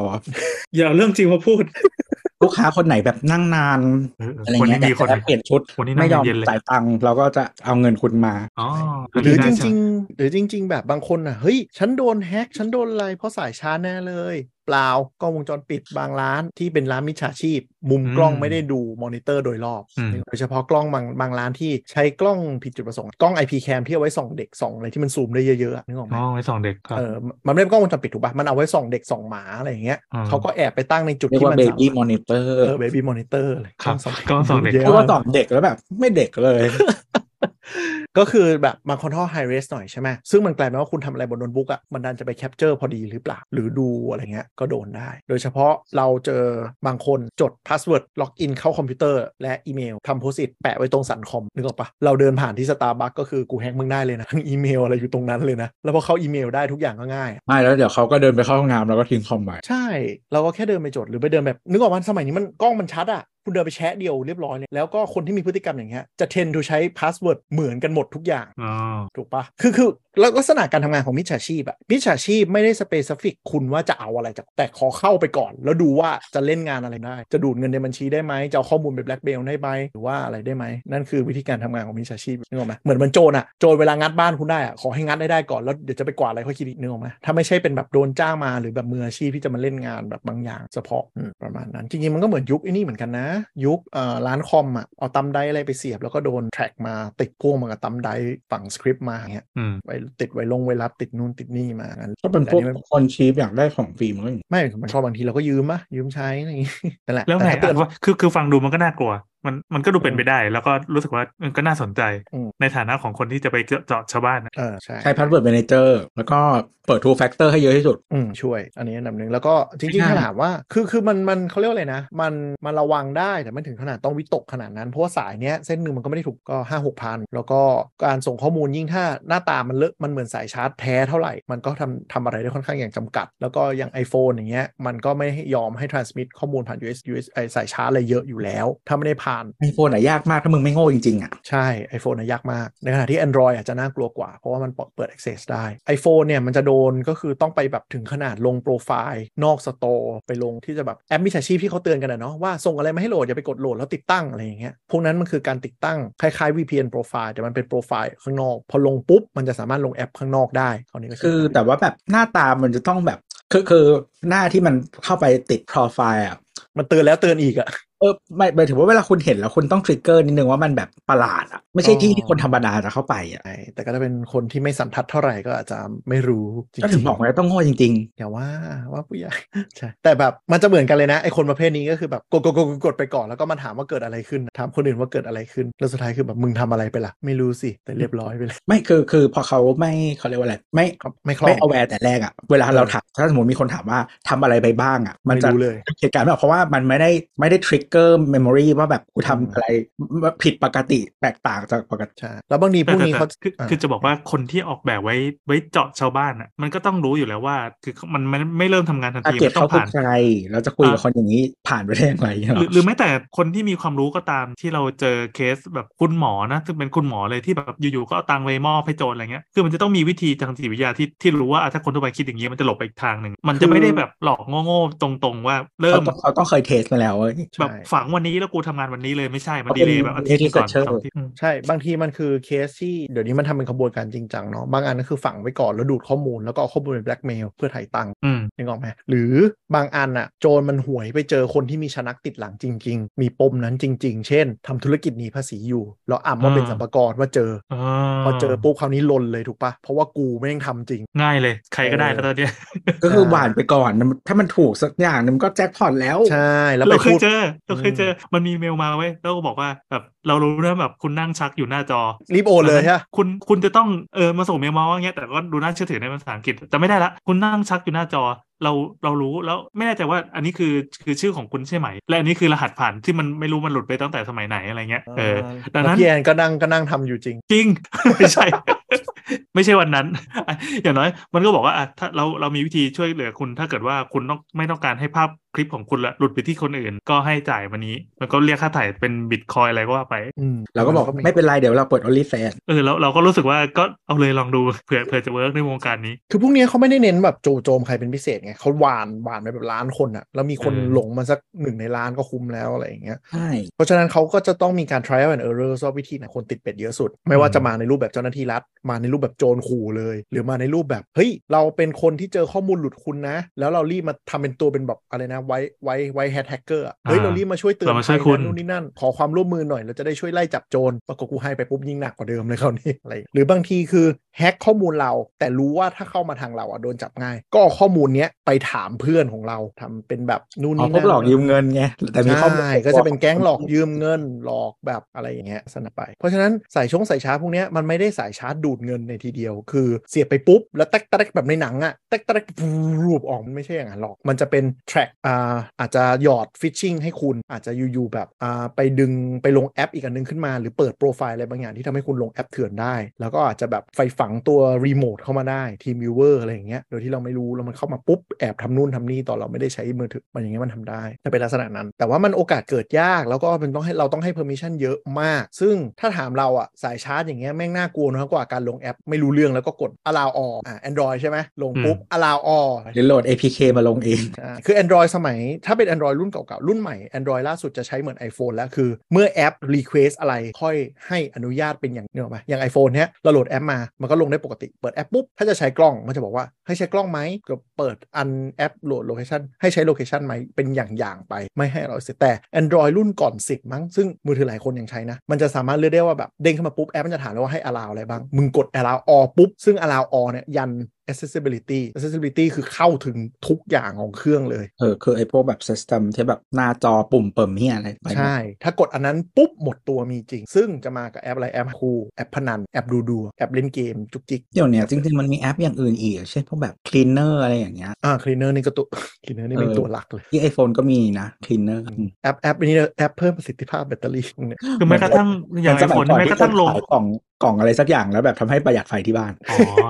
ใช่ ทีเนอร์แม้กระทั่งลงในในสโตร์อย่างถูกกฎหมายนี่ก็ก็มีเหมือนกันใช่ไหมที่ไม่น่าเชื่อถือ Android เนี่ยมีแต่ว่า อ๋อถ้า เขา Android Play Play Play Store ไล่ไล่เก็บไปเยอะแล้ว แล้วก็ด้วยรูปแบบ Android 11 เป็นต้นมามั้ง มันจะไม่สามารถ allow all ได้ ซึ่ง อืม ถ้ามันถึงขนาด access ขอ accessibility ขึ้นมาเนี่ย มันจะเด้งขึ้นมาเลยว่าแบบแอปเนี้ยจะเข้าจะทำอะไรเครื่องคุณได้แล้วเตือนอะซึ่งถ้าคุณอ่านมันก็จะปลอดแน่นอนกดกด allow allow allow อะไร ส่วน iPhone ยากมาก iPhone ไม่จะจะไม่อนุญาตให้แอปเข้าถึงพวกนี้เลยก็จะปลอดกว่า มันไม่ให้เป็นโดย default อยู่แล้วเออคุณต้องไปกด allow ทีละอันก็อืมจริงๆเรา แต่มันมีใช้ มันจะไม่ถึง แอป accessibility เลยมั้ง iPhone เออ ไม่ ไม่ มี ถึง แอป ไม่ ไห ถึ น ง ยอมเลย จีนยากมาก บน Mac ยังต้องกดตั้งหลายรอบเลย ใช่แม็กต้องไปกดอะไรนะ ปลดล็อกล็อกกุญแจใส่พาสเวิร์ดล็อก ใช้ทั้งหม กุ ด ญ เล แจ ยล็อกกุญแจใส่พาสเวิร์ดหรือว่าแบบใช้ Touch ID แล้วก็แบบ allow ทีละไอเทมแล้วคือบาง accessibility บางอันน่ะมันอยู่คนละไอเทมอย่างเช่นแบบ อันนี้ให้เห็นหน้าจออ ม อันนี้แบบให้เห็นให้ให้ใช้เมาส์ได้อะไรอย่างเงี้ยมันจะแยกกัน ใช่ใช่จะค่อนข้างกว่า เพราะฉะนั้นจะพูดว่า iPhone ปลอดภัยกว่าไหมในแง่นี้ก็ใช่ เพราะว่าตัว ในแง่แบ มั บ นไม่เปิดมั ใน ไม่ แง่ เปิให้ ดีไซน์อ่ะมันดีไซน์มาแบบนั้นหมายถึงว่าแบบถ้ามึงโง่กว่ามึงก็จะรอดปลอดภัยกว่าอืม เพราะอย่าง Android มันลง APK ง่ายใช่ไหมแล้วก็แบบโดยเฉพาะสายเนี่ยเล่นพนงนี่พนันมันก็จะอ้างว่าแบบ App Store ไม่ให้ลงคุณก็ต้องทำอย่างนี้ซึ่งใช่ policy Play Store มันไม่ให้ลงจริง ๆ คุณก็เลยต้องไปลงแอปเถื่อนข้างนอก ซึ่งแต่แอปเถื่อนข้างนอกปุ๊บมันไม่ผ่านระบบ Play Store Play Store เขาจะสกรีนแอปมาอันหนึ่งว่าโค้ดแบบไหนที่ไม่ยอมให้ใช้โดนลบไปอันหนึ่งแล้วก็มีสแกนไวรัสในตัวด้วย แต่ถ้าคุณลง APK ตรงปุ๊บ ก็เท่ากับลงโปรแกรมเถื่อนใน Windows เหมือน Windows เลยก็คือถ้าลงโปรแกรมอะไรก็เสี่ยงอันตรายพอสมควรเพราะฉะนั้นถามว่ามานั่งห่วงสายชาร์จอะห่วงพฤติกรรมตรงนี้ก่อน มันก็จะเหมือนข่าวในข่าวอะที่คุณไปดันสงสัยสายชาร์จแต่จริงๆคือคุณไปลงโปรแกรมแล้วแล้วแล้วโดนเล่นไป อืม เอออย่าเพราะฉะนั้นผู้ใหญ่มาเกิดเคสอย่างนี้ผู้ใหญ่มาปรึกษาก็อย่าไปเพ่งเล็งสายชาร์จเอาตรงนี้ก่อนเลย มันจะเกิดจากตรงนี้ก่อน อืมแต่ว่าเราเข้าใจว่าอย่างแอปธนาคารเดี๋ยวนี้หลาย ๆ อันอ่ะเขาก็จะมีเหมือนแมคานิกที่คล้ายๆ two factor ในตัวเหมือนเวลาที่คุณทำธุรกรรมทางการเงินบางทีคุณต้องยืนยันอะไรเงี้ยบ้างหรืออะไรแบบเนี้ยก็ คือเราคุยแบบที่ดูวิธีมิจฉาชีพทำมันมันมีวิ วิธีแสบๆเยอะที่แบบไม่รู้ตัวจริงว่าโดนจากอะไรก็คือ ขอ เขาไป OTP ปุ๊บ ด้วยค่ะ ใช่เขาโปรไฟลิงแล้วก็โยก OTP ไปที่อื่น พอโยก OTP ไปที่อื่นปุ๊บ คือมันเกิดจากไอแอปพวกเนี้ยขอดู SMS ได้ พอดู SMS ได้ปุ๊บ มันกด OTP เข้าพอ OTP เข้าปุ๊บ มันเอาดึงเงินออกไปได้เลย รวดเดียว เกิด หรือหรือบางทีมันแสบก็คือแทนที่มันจะดึงโอนเงินออกอ่ะมันต้องคอนเฟิร์มผ่านแอปธนาคารปะมันก็จะลำบากหน่อยเพราะเจ้าตัวจะเริ่มรู้ตัวเร็ว สิ่งที่ทำก็คือมันก็เอาพวกแอป wallet อ่ะไปผูกพอแอป wallet อ่ะไปผูกเอา wallet เนี่ยมันใช้เบอร์ของมันนึกออกไหมแต่ว่ามันสามารถผูกกับ account เราได้ที่ทำ direct debit ได้ เพราะว่าอะไรเพราะ ต้องมันชื่อเดียวกันม ชื่อเดียวกันเบอร์มือเดียวกันปุ๊บ มันไปเปิดอีกเบอร์หนึ่งแล้วผูกเป็นชื่อเรา แล้วดึง wallet ผูกปุ๊บ แอปเอ่อทูมันนี่อะไรอย่างเงี้ยพอผูก wallet เราปุ๊บ มันดึง direct debit ตัดออกจากบัญชีนั้นทีเป็นล้านทีเดียวพรวดเดียวเลยจบ อืม เราจะไม่รู้ตัวเลยจนเงินหมดมันเพราะว่า SMS จะไม่เด้งแจ้งเตือนก็จะไม่เด้งเตือน เพราะว่าแอปธนาคารเข้าใจว่าเป็นตัวเราให้ตัดผ่านอัตโนมัติฟรึดเดียวเรียบร้อย มันเป็นระบบเหมือนแบบเวลาเราตัดค่าน้ำค่าไฟก็คือมัน ใช่ ก็จะไปเลยเออมันก็จะอืม คือมิจฉาชีพแม่งน่ากลัวมากอยู่นี่ ดูอะไรบ่อยๆแบบแม่งจะไงเดียก็คือแบงก์ชาติเราก็แบบบอกว่า Security พื้นฐานให้เป็นเลขพิน 6 หลักก็พอ ซึ่งเหมือนกับต้องการพยายามบาลานซ์ระหว่างความซับซ้อนกับความใช้ง่าย ก็เลยมองว่าเป็นพิน 6 หลัก แล้วก็ให้ใช้ Biometric ของ Operating System ได้ เพราะฉะนั้นถ้าใช้ Biometric ของ Operating System ถ้าแอปธนาคารไหนเปิดได้ก็แนะนำให้เปิดสแกนหน้าทุกรอบที่จงจะโอนก็จะช่วยเซฟอีก เออแต่ว่าธนาคารบ้านเราถ้าไม่ใช่ ถ้าใครไม่ใช่แบบเวลหรือว่าคอร์เปรสอ่ะเขาจะไม่ให้เครื่องสร้างพินมา อืมอันนั้นอะปลอดไฟที่สุดเขาเรียกว่าโทเค็น เออแล้วก็ไม่ เขาเรียกว่าอะไร หรือใช้แบบโทเค็นที่มันเป็นแอปสร้างโทเค็นเนี่ยก็ไม่ได้ อ่า ชอบคือใช้เป็นแต่ SMS กันนะ อืม เพราะฉะนั้นคือเบอร์มันก็สำคัญหมายถึงว่าแบบถ้าใครเอาเบอร์เราไปได้อ่ะได้ access อันนั้นมันก็จะได้พวกนี้ไปแบบเนี้ยว่ามันมีเคสที่คนแบบไปแจ้งหายแล้วออกเบอร์เป็นชื่อคนอื่น ใช่ มันเทคนิคมันเยอะมากที่เราไปนั่งคุยกันแก๊งแก๊งกึ่งโจรหน่อยๆที่มันทำวิธีอย่างนี้กันได้แบบโอ้กูได้เรียนรู้เยอะเลยพวกมึงน่ากลัวจังวะกูจะกูจะไม่ปล่อยข้อมูลส่วนตัวไปกับพวกมึงเด็ดขาด อืม พวกนี้พวกนี้สกิลเดียวกับเอ่อกดโค้ดนะครับแม่งใช้สกิลเซตเดียวกันกดโค้ดอ่าคอยช้อปปี้หรือว่ากดโค้ดลดนู่นนี่นั่นต่าง ๆ ทำไมอะ ก็คือเป็นสกิลในการแบบเขาเรียกว่าอะไรอะแฮกระบบคือคือรู้ว่ากติกานี้มีจุดโหว่ยังไงแล้วกูไหลไปทางนั้นได้เออพวกนี้พวกนี้ก็คือเหมือนกับเขาเรียกคล้ายๆแฮกเกอร์แบบสายเกรย์อะก็คือกูรู้วิธีทำแล้วกูก็ไม่ได้แบบพยุงความยุติธรรมในการจะแจ้งให้ปิด แต่กูรู้ไว้เพื่อ 1 protect ตัวเอง 2 แล้วกูใช้ช่องโหว่นี้เล่นงานได้ ถ้าแบรนด์ยิงแคมเปญพลาดอะปุ๊บแม่งใช้วิธีนี้พรึบเข้าไปเลยทีเดียว อืม เสียหายหลายล้านหลายแบรนด์โดนมาแล้วเป็นแก๊งเดียวกับเติมเงินบัตรแรบบิ t ด้วยเครดิตการ์ดมหาศาลแล้วก็ไปปิดบัตรถอนเงินสดออกมาไม่ได้ผิดอะไรอ่ะ กูกลายเป็นว่ากูรูดบัตรเติมเงินแล้วกูได้แต้มได้แต้มเสร็จปุ๊บแล้วกูปิดแล้วกูได้เงินสดออกมาแล้วกู อืม ทำอย่างเงี้ยวนลูปไปเรื่อย เราเคยทำ ก็ไม่ผิดอ่ะ ๆ ก็กติกาคุณออกแบบมาไม่ดีเอง ไม่แล้วคือแบบเวลาคุณแก้คุณพันิชทุกคนอ่ะไอสัตว์ เอ อ ให้เขาทำไงอ่ะห้าม มีวิ ปิด ธี บัตร ตั้งเยอะแยะ ห้ามเติมเงินเกินเท่าไหร่เท่าไหร่อย่างนี้เนอะ เออมีมีเพดานก็ได้หรือห้ามถอนเงินเกินเท่าไหร่ให้ถอนวันละสองร้อยให้มันถอนไปสิ เอออะไรอย่างเงี้ยใช่ป่ะแต่อันนี้ คือแบบ เพื่อความสะดวกตัวเอง ทำตาม regulator ไงเอาเงินคืนได้แต่มึงให้เอาคืนวันละสองร้อยถ้ามึงมีร้านนึงก็ถอนไปกี่ปีเรื่อง ของมึง อะไรอย่างเงี้ยกลุ่มกลุ่มนี้เขาจะค่อนข้างเชี่ยวชาญ แต่เขาก็จะแบบกูไม่ได้แบบเป็นผู้ประดุงความยุติธรรมที่กูต้องมานั่งแบบเตือนภัยทุกคนเขาก็จะรู้รู้ไว้แล้วก็ใช้เพื่อผลประโยชน์เป็นพวกเทาๆแล้วกันทีนี้อ่าอ่าอันนั้นเรื่องเสียบตูดเรื่องอะไรนะเรื่องแอปอีกอันหนึ่งมีอีกอันหนึ่งที่มันเคยเป็นภัยที่ทุกคนเตือนกันเยอะ แล้วก็อยู่ๆก็ลืมไปจากสังคมไทยคือ Wi-Fi นะครับคือ Wi-Fi เนี่ยถ้าเข้าอ่าอันที่ไว้ใจได้ก็โอเค แต่อันที่ไม่น่าไว้ใจอ่ะก็ระวังไว้นิดนึงเพราะว่ามันค่อนข้างแทร็กข้อมูลได้ค่อนข้างเยอะ Wi-Fi ที่ที่แบบปูฟข้อมูลต่างๆ ที่คาเฟ่อีกแล้วเหรอครับ คาเฟ่เขาหาเงินกันอะไรแล้วเหรอครับ นั่นสินั่นสิ มีอะไรที่บอยไปใช้ได้บ้างคือมันเอา คุณ อะไร เก็บล็อกไว้หรือเปล่าครับคนมาล็อกอินร้านคุณน่ะ ใครจะไปเก็บวะ อะถามจริงอะสมมติเราพยายามจะเก็บแต่เราจะเป็นคนดีมากๆของรั มี ฐ มี บาล คนดีไซน์ระบบ มันไม่ใช่คนดี มันเป็นคนแบบ คนไม่รู้ว่าทำงานกันยังไง ไม่แล้วคือ คือคนออกกฎหมายก็เหี้ยอะ อืมบ้านเราจะเป็นออกกฎหมายไม่ practical เหมือนแบบโอ้โห มึงแบบทำงานบริษัทพลังงาน เจ้าของบริษัทเทเลคอม พูดสำรอกมาแต่ละคำไอสัตว์ คือคือแม่งชอบไปคอนซัลท์คนที่ทำงานองค์กรใหญ่ๆ แล้วคิดว่ามันแอพพลายได้ทุกเลเวลอะคือในขณะประเทศที่เจริญแล้วเนี่ยอะไรที่มันเป็น SME หรือว่าเป็นเลเวลเลยอะเขาจะมีข้อยกเว้นให้เสมอนะ เพราะมึงทำเลเวลเดียวกับพวกแบบองค์กรใหญ่ๆ ไม่ได้อยู่ ซึ่งก็ต้องมานั่งเก็บหลอกลูกค้าด้วยนั่นไม่มีเซนเลยแต่ อ่ะมา เอา ครั เขา บ เป็ เก็บ น หลอ ว่าก ทำไม ไว เก็บหลอกทำไม ไวไฟทำอะไรได้บ้าง ก็ได้เยอะคนพอสมควร เนี่ยได้แต่เก็บหลอกแล้ว เราอยากรู้ว่าแก๊งเพื่อนโจรเขาให้คำปรึกษาว่าอะไรที่เป็นดี ก็คือเบสิกเลยบางทีคนใช้คอมเนาะ ๆ อ่ะ เผลอเปิดแชร์ไดรฟ์ไว้เป็นไดรฟ์หลักเลยนะ แต่ไม่ได้ ปิดแชร์เวอร์เน็ตเวิร์ก เออไม่ได้ เพราะฉะนั้น คือแบบอยู่เน็ตเวิร์กเดียวกันเห็นหมดเลย เออเพราะฉะนั้น เคยนะ เจ้า เคย คอม แบบเนี้ย เจ้าของร้านก็คือกดเข้าไปในไฟล์ทุกอย่างในเครื่องได้หมดเลย เออ เฮ้ย ไม่เจ้าของ เคย ร้านก็ได้คนอื่นที่จอยเน็ตเวิร์กร้านนั้นน่ะ เออ เคยเจอเหมือนกันหนึ่งไปนั่งเนี่ยก็จะเห็นนะ ใช่ใช่เคยว่างๆไปนั่งสองโฟลเดอร์ชาวบ้านด้วย ใช่ เออคือแบบสมมติว่าเข้าในไฟเดอร์มันก็จะป๊อปขึ้นมาเลยว่าแบบมีไลฟ์อะไรบ้าง กดเข้าไปได้หมดเลย เพราะมึงไปเปิด แล้วไม่ แช ล็อกรหัสไม่อะไรด้วย ใช่ อืม แชร์โอเวอร์เน็ตเวิร์กกดไป อืม เรียบร้อยเห็นได้หมดเล ดี ย จัง ทุกอย่าง อ่าเปิด ใช่ ไลฟ์เซ็นต์ให้เปิด ใช่ก็จะเจอได้ตั้งแต่ถ้าคุณแบบเป็นมนุษย์ประเภทจดโน้ตทุกอย่างไม่ได้คอมก็เห็นรหัสผ่านทุกอย่างนะ เอ ครับหรือใส่ ว่าถ้า ไฟ มัน ล์อะไรไว้อ่ะหนังโป๊ะอะ อ่ารูปลงรูปลับอะไรย่างงี้ย คือแบบเหมือนบางคนแบบใช้อันเดียวทั้งชีวิตอะเนาะ ปกปกติรูปรับเราใส่ไว้ตรงเดสก์ท็อปเลย อ่าถ้า Mac อ่ะคนใช้ Mac อ่ะจะยิ่งไม่จัดโฟลเดอร์หนักเลย ทุกอย่างจะ อ๋อ อยู่ในแบบโฟลเดอร์ใช่ อ๋อถึทุงว่ากอย่างอยู่ในโฟลเดอร์ดาวน์โหลดอะไรอย่างเงี้ยกองกองๆไว้ทุกอ แต่ ย่าง จะไม่อยู่ในดาวน์โหลด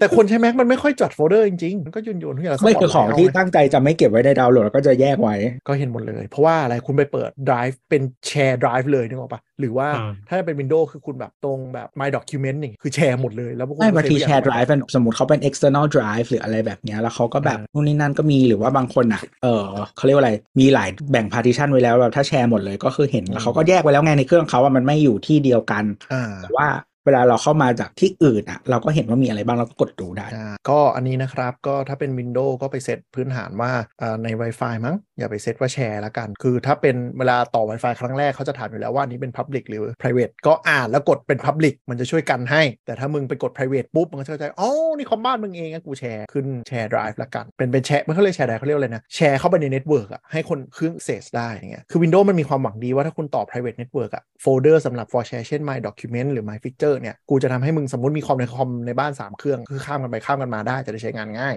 ถ้าคุณเป็น private network แต่ถ้าคุณกด pub- กด public มันจะปิดตรงนี้ออกอันนี้เบสิกเลยแล้วก็ advance ไปขนาดว่าถ้ารู้ IP ซึ่งในถ้าเราเข้าเราเตอร์ได้เรารู้ IP เครื่องที่คุณคนในร้านมาต่อแล้วถูกปะก็สามารถเข้าเว็บเบสเข้าผ่าน IP เลย แล้วก็เข้าไปดูได้ ในโฟลดงโฟลเดอร์อะไรที่คอมตัวนั้นมันเปิดแชร์ไว้ก็เข้าผ่านทางกันก็ได้เข้า FTP เข้าไปปุ๊บเปิดแต่มันไม่ได้อันตรายขนาดนั้นถ้า 1 เป็นร้านที่แบบทำแชร์ Wi-Fi แบบเป็นร้านอะเป็นเกสเน็ตเวิร์กนึกออกปะคือเราเข้าใจว่าร้านเดี๋ยวนี้ก็ต้องเซฟตัวเองปะเพราะว่ามันก็เกิดเคสที่คนใช้ Wi-Fi ร้านเล็กๆ เราไปโพสต์อะไรที่ผิดกฎหมายแล้วก็โดนซ้อมด้วย มันเคยมีเคสแบบนี้มั้งในไทย อันนี่เป็น SMS อ๋อ ที่หยิบเครื่องคนเขาออกแต่ว่าเคสโดนตรวจไหม มีเคสโพสต์เรื่องไม่ดีผ่านเด็กคาเฟ่ตอนนั้นก็เคยมีเรื่องโดน แต่นั้นไม่เป็น อืม เด็กคาเฟ่แต่ว่า Wi-Fi ร้านไม่แต่มันแทร็กได้หมดอ่ะก็กลัวพวกนั้นดีกว่า แต่ก็ส่วนใหญ่ร้านอ่ะตัวร้านเขาไม่ค่อยกล้าหรอกคือมันไม่ได้อันตรายขนาดนั้น เพราะว่าร้านเขาอยู่เพอร์มานนตรงนั้นนึกออกปะถ้าเขาโดนคือเขาไปไหนไม่ได้ แต่ให้ระวัง Wi-Fi ปลอม อ่า ปลอม นี่น่า คืออะไร กลัวกว่า AS Wi-Fi True Wi-Fi ที่มันมีชื่อทั้งหลายเนอะ AS Smart อ่า ไม่ iPhone Wi-Fi อันเนี้ยแอบเติมขีดแอบเติม L เป็น I นึกออกไหม I ใหญ่กับ L เล็กสลับอะไรพวกเนี้ยเออ True Wi-Fi มันจะมียุคหนึ่งที่ที่พวกค่ายมือถือแม่งแย่งกันเป็น Wi-Fi ต้นๆ เติมจุดเติมเว้น เติมสัญลักษณ์ข้างหน้าอะไรเงี้ย ซึ่งบางทีมันมีของปลอม อ่า นึกออกเราก็ไม่รู้ เพราะเราก็เห็นว่ากดปุ๊บใช้เน็ตได้ก็โอเคก็ต้องระวัง เพราะว่า Wi-Fi บางอันมันก็เข้ามาดูการใช้งานของเราได้ คือโฮสต์อ่าตัว access point หรือ router อะมันเซตได้ขนาดว่าเครื่องเนี้ยเข้าเว็บอะไรบ้างเพอเขาดู traffic ได้ อืม นึกออกไหมแต่คือโอเคเขาไม่เห็นการพิมพ์รหัสผ่านเลยเลยก็ตาม แต่เขาเห็นหลอกคุณหมดเลยว่าคุณเข้าเว็บอะไร ซึ่งมันก็จะทำให้แบบซื้อประวัติได้ว่าหรือคุณไปเข้าอะไรไม่ดงไม่ต่างนู่นนี่นั่นก็จะเอาข้อมูลมาได้ แล้วมันก็จะมีแบบ อ่า เหมือนทำเป็นฉากกั้นรอยต่อระหว่างตัวเครื่องเรากับเว็บจริง ๆ อีกทีหนึ่ง อ่าใช่ ไอ้ไอ้ แต่ ตัวเนี้ สม ย ม น่ากลัว เออเออ ก็เหมือนหน้า คุณ ล็อกอินอะไรให้คุณกดกดๆไปอ่ะ อ่าคุณ อ่า ใช้ Wi-Fi ปลอมเนี่ยคือเขาเรียกว่าอ่า DNF spoof อ่า ระบบระบบของมันเนี่ยก็คือการใช้อินเทอร์เน็ตเราพิมพ์ www.facebook.com ปุ๊บ มันจะวิ่งเข้าไปถามเซิร์ฟเวอร์ว่า www.facebook.com อ่ะช่วยแปลงเป็นเลข IP แล้วเดี๋ยวมันจะวิ่งไปหาเลข IP ถูกไหมทีนี้ถ้า Wi-Fi ปลอมเนี้ยมัน DNS server ของมันอะเปลี่ยน เช่นพิมพ์ facebook.com ปุ๊บ มันวิ่งเข้าไป IP ที่มันเป็นเว็บปลอม คราวนี้ใส่ ID password จริงปุ๊บ ก็เรียบร้อยเลย ซึ่งวิธีสัง ก็ เกตมั ก็ น กลายเป็น คือ เว็บวิชาชีพที่หลอกให้เรากดกรอกรหัสผ่านเหมือ ใช่ นกัน พวกนี้บางทีอ่ะมันจะทำเว็บเชลไว้เฉยๆ คือเราพิมพ์มั่นใจเราพิมพ์ ID password ถูก แต่จะขึ้นว่า ID password ผิดอืม อ่าอ่าอ่า สังเกตได้เลย อันนี้เราก็เจอคนที่บ้านโดน phishing email คือมันขึ้นว่า Apple ID โดนแฮ็กให้รีบเปลี่ยนพาสเวิร์ดกดเข้ามาปุ๊บก็จะเป็นหน้ากรอก Apple ID กรอกพาสเวิร์ดเก่ากรอกพาสเวิร์ดใหม่ อ่ะ กรอกพาสเวิร์ดใหม่ใช่ไหมสิ่งที่เกิดขึ้นก็คือคนก็จะกรอกพาสเวิร์ดเก่าที่จำได้ แล้วกรอกพาสเวิร์ดใหม่ตั้งใหม่เลยเรียบร้อยเลย แต่กดปุ๊บมันจะบอกว่าพาสเวิร์ดเก่าผิด แล้วคนที่บ้านมาปรึกษาแล้วว่าเอ๊ะเราพิมพ์ถูกแล้วนะตั้งสองรอบทำไมไม่ผ่านปุ๊บ เรารีบไปดู URL เลยเรียบร้อยแล้วผิดก็ต้องรีบให้ลบเปลี่ยนแอคเป็นโนมินันทั้งหมด มันจะเป็นอย่างนี้ด้วยคือกรอกครั้งแรกผิด แล้วก็กรุณากรอกอีกครั้ง พอกรอกทั้งครั้งที่สองถูก อืม แล้วเราก็จะไม่สงสั เ ยไปอีก 7 วัน เออ หรืออีก ใช่ หลาย ๆ วัน คือสเต็ปก็คือขั้นแรกอะ กรอกไปปั๊บผิด อันนั้นน่ะคือส่งข้อมูลไปให้โจรละเสร็จปั๊บ อืม มันจะรีเดเล็กไป ก็อยาก ที่หน้า เช็ค จริ อี ง กรอบนึงเช็คอีกรอบ อ่ามันส่งไปที่หน้าจริงแล้วทีเนี้ยคราวนี้ก็กรอกถูกอ่ะเมื่อกี้เราก็ไม่ได้ผิดอะไรนี่ก็ใช้ชีวิต อืม ตามปกติไป แล้วก็เรียบร้อย ใช่ ยิ่งถ้าเป็น Wi-Fi ปลอมจะยิ่งหนัก เพราะว่าเรากรอกเว็บถูกทุกอย่างถูกหมด แต่มันรีไดเล็กไปอีกทางหนึ่งหมด อ่า แล้วก็บางทีมันก็จะมีพวกเว็บที่แบบขอ access ตรงนี้นั่นแล้วอ่าทำเชลครอบมาอย่างเงี้ยเปิดกล้องเปิดไมค์โดยไม่รู้ตัว อืม คือออกมาคือคือเว็บที่ดีมันจะต้องแบบ ขออนุญาตเข้าถึงไมค์คุณนะ ขออนุญาตถึงกล้องคุณนะ แต่ถ้าคุณไปทางเนี้ยเลี้ยวไปทางดีเทปสปูไปทางเว็บปลอมมันอาจจะขึ้นมาว่าแบบให้กด yes เพื่อตกลงใช้บริการแต่จริงๆคืออนนั้นมันคือเปิดกล้อง ซึ่งหลังๆ ถ้าเป็นวินโดว์รุ่นหลังๆอ่ะมันจะต้องขึ้นมาว่าแบบขออนุญาตใช้กล้องเหมือนเหมือนมือถือเลยนึกออกปะขออนุญาตใช้กล้องขออนุญาตใช้ไมค์แต่ถ้าคุณใช้วินโดว์เก่าปุ๊บบางทีมันไม่มีฟลุปเข้าไปเลย หรือตัวเบราว์เซอร์เองก็เหอะมันก็มีเตือนแล้วเดี๋ยวนี้มันถ้าจะทำอะไร อืม ปั๊บมันต้องขอทุกทีเลย ใช่ ทั้งทั้งระดับของตัวอุปกรณ์ระบบปฏิบัติการเอง แล้วก็ตัวเบราว์เซอร์เองขอแม่งรัวๆเลยเดี๋ยวนี้ เบราว์เซอร์แม่งต้องมานั่งแบบทำสกรีนของตัวเอง เออ ไม่งั้นแม่งโดนก็เป็นหลักๆ ถ้าจะกลัวกลัวใส่ชงใส่ชาร์จอะไรอย่างงี้ก็ไม่ต้องกลัวมากหรอกแล้วก็ บอกไม่ไม่ต้องโกลัวมากหรอกแต่อธิบายซะดิบดีเลยนะว่ามันทำอะไรได้บ้าง ไม่แต่มันพูดยากไง คือหมายถึงว่าแบบ มันทำได้จริงแต่มันไม่ได้ง่ายขนาดนั้นในทางปฏิบัติ แต่ อ่ะ พอ มีคน พูดอย่างนี้สื่อมันก็จะตัดไปโหทำได้จริงจบบาย มมีคนที่ให้ให้เหตุผลดีๆ ว่ามันคือมันคือทำได้จริงในเชิงคอนเฟรนซ์ ยังไงนะ หมายความว่าเอาไปทำโชว์ในในการประชุมแฮกเกอร์อะ เออ ทำได้ใน ใช่ เชิงในเชิงวิชาการของของวิศวกรรมคอมพิวเตอร์มันทำได้ อืม เออแต่ถ้าเอามาใช้จริงมันเรียกว่ามันไม่ practical อ่ะมันไม่ไม่สะดวกสบายพอที่จะใช้งานอ่ะเช่น อย่างที่ว่าเมื่อกี้คือเราจะต้องเอาเครื่องรับสัญญาณมาอยู่ใกล้ๆ เช่นถ้าเป็น อ่า โจรมันก็ต้องมาเกาะผนังบ้านเราอย่างเงี้ย เออ ประมาณ หรือไอตัวสายเนี่ยถ้ามันมีคอมพิวเตอร์อยู่ข้างในมันก็ไม่ได้ถูกสิวะ มันจะไป ใช่ หวานหวานวางไว้ให้ชาวบ้านหยิบแล้วก็ตัวเองก็ต้องไปอยู่ใกล้ๆตลอดเวลาอะไรอย่างงี้ มันจะ ใช่ คุ้มหรือเปล่าหรือโอเคมันอาจจะมีเคสที่คุ้มแหละอาจจะไปอยู่ตามร้าน เป็นคาเฟ่ กาแฟเอออะไรอย่างงี้ ตามคาเฟ่ชื่อดังแห่งหนึ่งอะไรอย่างงี้ก็ได้ อืม ครับผม คือคือมันกลายเป็นว่าเออเนี่ยเราก็ชี้ช่องให้เจ้าของคาเฟ่ลองไปหาช่องทางทำกินวิธีใหม่ๆดู โอ้บางทีแบบลูกค้ามันนั่งนานสั่งแก้วเดียวเนาะ คือในลักษณะใช้คำนี้ดีกว่าว่า ถ้าเขาต้องลงลงทุนทำขนาดเนี้ยเขาไปแฮกด้วยวิธีอื่นน่าจะคุ้มกว่า เออ คือหลอกคุณลงแอปแม่งง่ายกว่ามานั่งเอาสายปลอมมาแบบชาร์จไม่ครับอะไรอย่างเงี้ยมันไม่คุ้มไงอืมคืออาจจะแบบนึกออกไหมถ้าคุณทำเปิดอ่ะสมมติเปิดร้านคาเฟ่แล้วกูเป็นร้านคาเฟ่มิจฉาชีพอะจะมานั่งแบบทำสายแฮกอะกูก็แค่แบบเออพี่ต่อ Wi-Fi นี้ของร้านอันนี้ก็จบแล้วอะง่ายกว่าเยอะ วง แล้วก็ การคาเฟ่ phishing แม่งดูแย่มากเลย ตอนนี้ เออ นึกออกไหมในลักษณะนั้นนะเพราะฉะนั้นไม่นั่งกังวลสายชาร์จมันก็หมดหรอกแล้วก็เซตติ้งกว่า อืมไม่แต่จริงๆใช้สายชาร์จอะไรก็ไม่รู้หรือสายชาร์จถูกอะมือถือมาจะพังก็ได้ เออถูกกังวลเรื่องนั้นก่อน จ้ะ เออโอ้ยเพิ่งเห็นว่าผู้เชี่ยวชาญคนหนึ่งที่มาพูดกับ USB ในเม้นท์นะฮะก็มีเจ้าของเพจดมอดไปเม้นท์ด้วยว่ามันทำได้แล้วนะ แล้วก็ไปเถียงเขา จริงเหรอ จริง เห็นเลยนะ ดอมออดอ เออ เพิ่งเห็น ทำไมอ่ะ ครับ คือคือมันมีวอลกันเงี้ยเหรอ ไม่ได้วอลเขาแค่แบบไปบอกว่าทำได้แต่แบบรีโมทได้อะไรได้มันก็ไม่ได้ง่ายอะไรอย่างนี้ ใช่ใช่ คือแบบ ใช่พูดคุณพูดว่าทำได้อ่ะมันมันถูกอยู่แล้วพูดไงก็ถูก ใช่ คือในขณะที่แบบจะรีโมทเข้าไปอย่างเงี้ย คุณก็ไม่รู้พินไม่รู้รหัสอยู่ดีนึกออกไหมหรือว่าดูดหน้าจอมา มันยากกว่าเยอะ ในขณะที่คุณทำฟิชชิ่งอ่ะ มันเร็วกว่า ประหยัดกว่า ง่ายกว่า ไปได้ อ่าม มากกว่า ได้ได้แต่ไม่คุ้มในทางเศรษฐศาสตร์นะครับ คือถ้าคุณลิจะเป็นโจรมันต้องดูความคุ้มค่า เออ ด้วย ฟิชชิ่งมันแบบสเกลง่ายกว่าตั้งเยอะอะ อ่า เออยกเว้นคุณเป็นแบบเจ้าหน้าที่องค์กรรัฐที่แบบมีข้อมูลลับสุดยอดอะไรเงี้ย ก็คงอาจจะคนคุ้มทุนที่จะทำกับคุณนะ อ่า ก็เป็นไป ใช่ใช่ ได้ ใช่คือแล้วแต่ว่า target audience เราเป็นใครด้วย ใช่แล้วคุณเป็น ก็คือถ้ารักจะเป็นวิชาชีพก็ดูความคุ้มค่าด้วยแล้วกัน โอ้ยไม่ต้องสอนหรอกพวกนั้นเขา นั่งดูสกูปแบบเขาเรียกว่าอะไร ตามหาบินลาเดนอะ สมัยโอบามาเหรอ ใช่ อ๋อ มันไม่ใช่แบบทฤษฎีสมคบคิดอะไรอย่างนี้ใช่ไหม ไม่ใช่ทฤษฎีไม่ใช่ทฤษฎีเพราะว่าด็อกิเมนต์หลาย ๆ อย่างมันถึงเวลารีลีสอยู่แล้ว อ๋อ มันมีด็อกิเมนต์ให้อ่าน มีออฟฟิเชียลด็อกิเมนต์ให้อ่าน เออ แล้วมีอะไรบ้าง คือเหมือนแบบกว่าจะไปถึงตัวหลายขั้นมาก แล้วก็แบบโยง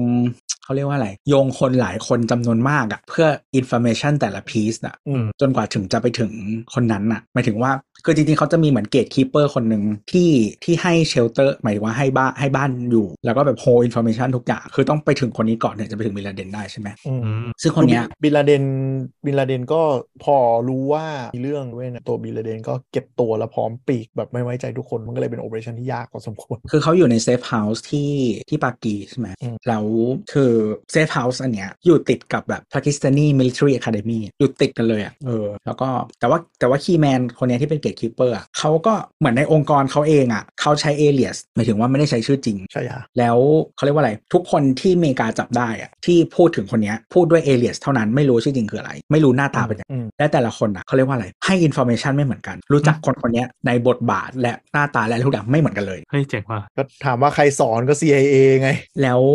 เขาอะคือสุดท้ายพอได้อินโฟได้อินโฟเมชันมากขึ้นเรื่อยๆใช่ไหมจากการจับคนนั้นคนนี้ก็จะได้คนละชิ้นคนละชิ้นบางชิ้นใช้ได้บางชิ้นใช้ไม่ได้ใช่ไหมก็ลองสุดท้ายก็ไปเจอชื่อจริง คือใช้เวลาประมาณแบบตั้งแต่เริ่มน่าจะเกิน 4 ปีมั้งกว่าจะได้ชื่อจริงอะซึ่งชื่อจริงอะ CIA ไม่ได้เป็นคนเจอด้วยเออเขาไม่บอกว่าใครให้มา แต่ว่าเป็น intelligence ของประเทศอื่น โอเคป่ะ เขาไม่บอกเขาไม่ได้บอกว่าเป็น MI6 ไม่ได้บอกเป็นมอสซาดหรือว่าอะไรมอสซาดคืออิสราเอลนะถ้าใครไม่เออ MI6 คืออังกฤษก็เอ่อทีนี้สุดท้ายแล้วได้ได้ชื่อมาเนี่ยคือสำคัญที่สุดใช่ไหมเขาก็เลยไปไปไล่ track ข้อมูลต่างๆ ที่อเมริกามันเข้าถึงได้อะคือข้อมูลคือแบบอย่าง information piece แรกที่ไม่ใช่ตัวคนนี้ด้วยอะคือที่เขาได้มาคือ มีคนจะเข้าประเทศแล้วถึงเงินเกิน 2,000 เหรียญเข้ามา แล้วมันเป็นวันก่อนในวันวัน อือหือ ทำไมอ่ะทำไมใช้เกณ จะ ฑ์ ทริกเกอร์ทันทีถ้าคุณถึงเงินเยอะขนาดนั้นพี่ ทำไมอ่ะ จริงๆเขามีเขียนไว้นะว่าไม่ควรถือเงินเกินเท่าไหร่เข้าประเทศถือเงินสดอ่ะสองพันเหรียญ เออ ไมาพี่พี่แอนบริบทคนอเมริกาเป็นประเทศที่ไม่พกเงินสด มันพก อ่า เต็มที่กัน 40 เหรียญก็ถือว่าหรูแล้วไม่มี ห ใคร มายพว่าเรา กแบงค์ร้อย เรามาจากโลกที่สามซึ่งเราจะไปช้อปปิ้งอะไรเงี้ยมันมันก็ผิดปกติใช่ไหม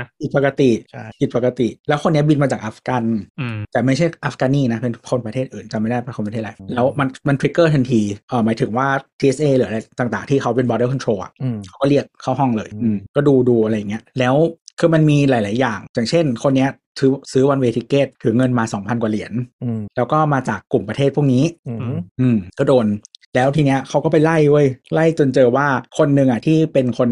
นักบินฆ่าตัวตายอ่ะ อืม เช่ารถแล้วมาที่สนามบินวันนั้นพอดี อืม อืมมันคือมันบันตรงกันหมดอะไรเงี้ยแล้วก็ค่อยไล่ไป อืม เออแต่ว่าคนคีย์แมนคนนั้นอ่ะเขาคนที่ที่เป็นเกตคิปเปอร์ของบิลเดนเขาจะมีวิธีแบบคือเขาพกโทรศัพท์หลายเครื่องแล้วทุกเครื่องจะไม่เปิดไม่ไม่ใส่แบต มไม่ให้สแตนบายเลยพูดง่ายๆ ใช่แล้วเขาจะเข้าไปในเมืองเท่านั้นเพื่อเปิดมือถือแล้วค่อยคุย อืมนึกออก อืม แล้วคุยด้วยภาษาที่เป็นแบบโค้ดตลอดไม่คุยไม่คุยแบบพูดจริงตรงๆเลยอย่างเช่นแบบเหมือนสั่งงานหรืออะไรอย่างเงี้ยแล้วมีคนถามว่าตอนนี้อยู่ไหน อืม ก็จะบอกว่าแบบอยู่ที่ที่ควรจะอยู่อะไรอย่างเงี้ย อืม เออเท่ เป็น ว่ะ รหัสลับของเขา ใช่ ไม่ต่างเลย เออ ก็คนสอนก็คือ CAA อะทั้งนั้นน่ะอืม อะ ซึ่ ไรง ก็เอาไป ประมาณนั้น เอาไปพัฒนาให้มันแบบซับซ้อนขึ้นไปอีกแบบอาราบิกไงที่มันไปมันก็เลยยิ่งแอดวานซ์ขึ้นไป อ๋อแล้วเขามีวิเคราะห์ไอ้นี่ด้วยเว้ยคือเขาได้ได้เทปมาใช่ไหม อืม ได้เทปมาแล้วก็เหมือนแบบเขาเรียกว่าอะไร เอาไปวิเคราะห์ว่าพูดสำเนียงแบบไหน อืม พูดภาคือเขาอะพูดอาหรับิกผสมกับพัชตุน พัชตุนเป็นภาษาเออเป็นภาษาแบบเออ เคยไดี ข เล อง ย กลุ่มชนหนึ่งในปากีสถาน P A S H T U N พัชตุน เออเป็นปากีสถานทางเหนือ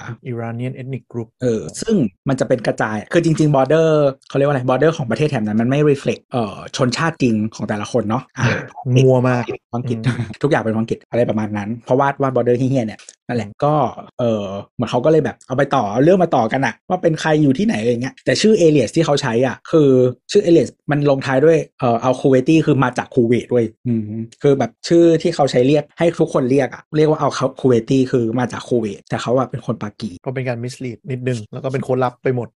นั่นแหละสืบหาบ้านนี้คนนี้อยู่เนี่ยแบบหลายปีมากกว่าจะได้ เพราะฉะนั้นเราก็ต้องมี RAS บ้างนะครับในการสมัครทุกอย่าง ซ่าซ่าเลย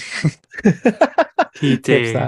TJ เบอร์ปงเบอร์ปลอม แต่เราก็มีเพื่อนคนหนึ่งนะที่ค่อนข้างแบบคอนเซิร์นเรื่องพวกนี้พอสมควรเขาก็จะแบบมีเบอร์ส่วนตัวมีเบอร์ทำงานแล้วก็อะไรอินเทอร์เน็ตปุ๊บจะไม่มีอะไรที่ trace ไปกับเรื่องส่วนตัวได้หมดเลยก็ก็ในมุมหนึ่งก็ดูแบบมึงดูประสาทแดกนิดนึง แต่ก็ในมุมหนึ่งก็คือเปลี่ยนเขาทำงานเป็น IT security อ่ะเขาก็เลยรู้ว่า potential มันทำอะไรได้บ้างนึกออกปะ ใช่แต่ว่าคุณต้องเป็นซัมวัน เริ่มเท่าไหร่แต่ก็เป็นคนที่ดูระบบก็เลยมีความรู้สึกว่าตัวเองจะโดนเขาสักวันก็เลย เออ ไม่ เราเคยคุยกับอดีตนักการเมืองคนหนึงเออเรื่องมือถือเนี่ยหมายถึงว่าเขาก็เล่าให้ฟังนะว่าแบบเขาจะต้องใช้มือถืออะไรยังไงบ้าง เพื่อจะแบบเหมือนชิลความลับของเขาอะ ใช่โดนดักฟังตลอดเหมือนเถื่อนการ ใช่ เมืองอ่ะ มันนั้นคือหมายถึงว่าแบบคือมือถือมันจะต้องมีแอปพาราตัสอะไรของมันว่าแบบเออที่มันสวมมันแล้วก็เหมือนแบบมันก็จะต้องแบ่งเอาว่าแบบคนนี้ให้เลขาถือเอ่อเบอร์เนี้ยให้เลขาถือให้อะไรอย่างเงี้ยแล้วเขาจะถืออันไหนไว้เพื่ออะไรอะไรอย่างเงี้ยมันก็จะต้องแบบแล้วก็มีการใช้งานที่มันจัดการไว้แล้วอะว่าอันไหนเพื่ออะไรทำอะไรใครใช้เมื่อไหร่อะไร ส่วนหนึ่งก็คือปกป้องข้อมูลเนาะแล้วถ้าข้อมูลมันหลุดหรือมีอะไรเกิดขึ้นอะมันก็จะ track ได้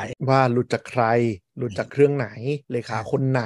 ลูกน้องฝั่งนี้ ก็อ่ามันนก็เป็นเทคนิคเหมือนกันว่าอย่างอ่าบัตรเครดิตเนี่ยเวลาข้อมูลหลุดอ่าพวกบริษัทใหญ่ๆเขาจะมีบริการที่เรียกว่าทำบัตรปลอมแทรกชื่อปลอมกับบัตรปลอมแทรกเข้าไปในบัตรเตอร์เบตัวเอง อันนี้เป็นเซอร์วิสของของการทำ security เลยก็คือสมมติเขาจะแบ่งสมมติแบ่งข้อมูลบัตรเครดิตเป็นบล็อกบล็อกละ5,000 ชื่อ ก็มีชื่อบัตรเครดิตคอนแทคทั้งหมดเลยสมมติในเขาเฟซบุ๊ก5,000เขาจะสอดเป็นบล็อกละ5,000 แล้ว 5,000 เนี้ยจะมีบัตรเครดิตปลอมและชื่อปลอมแทรกเข้าไปบล็อกเลยทุกๆ5,000มาเวลาหลุดปุ๊บจะได้รู้ว่า บล็อกไหนหลุดแล้วก็จะได้ trace ว่าบล็อกเนี้ยหลุดไปหาใครบ้าง อื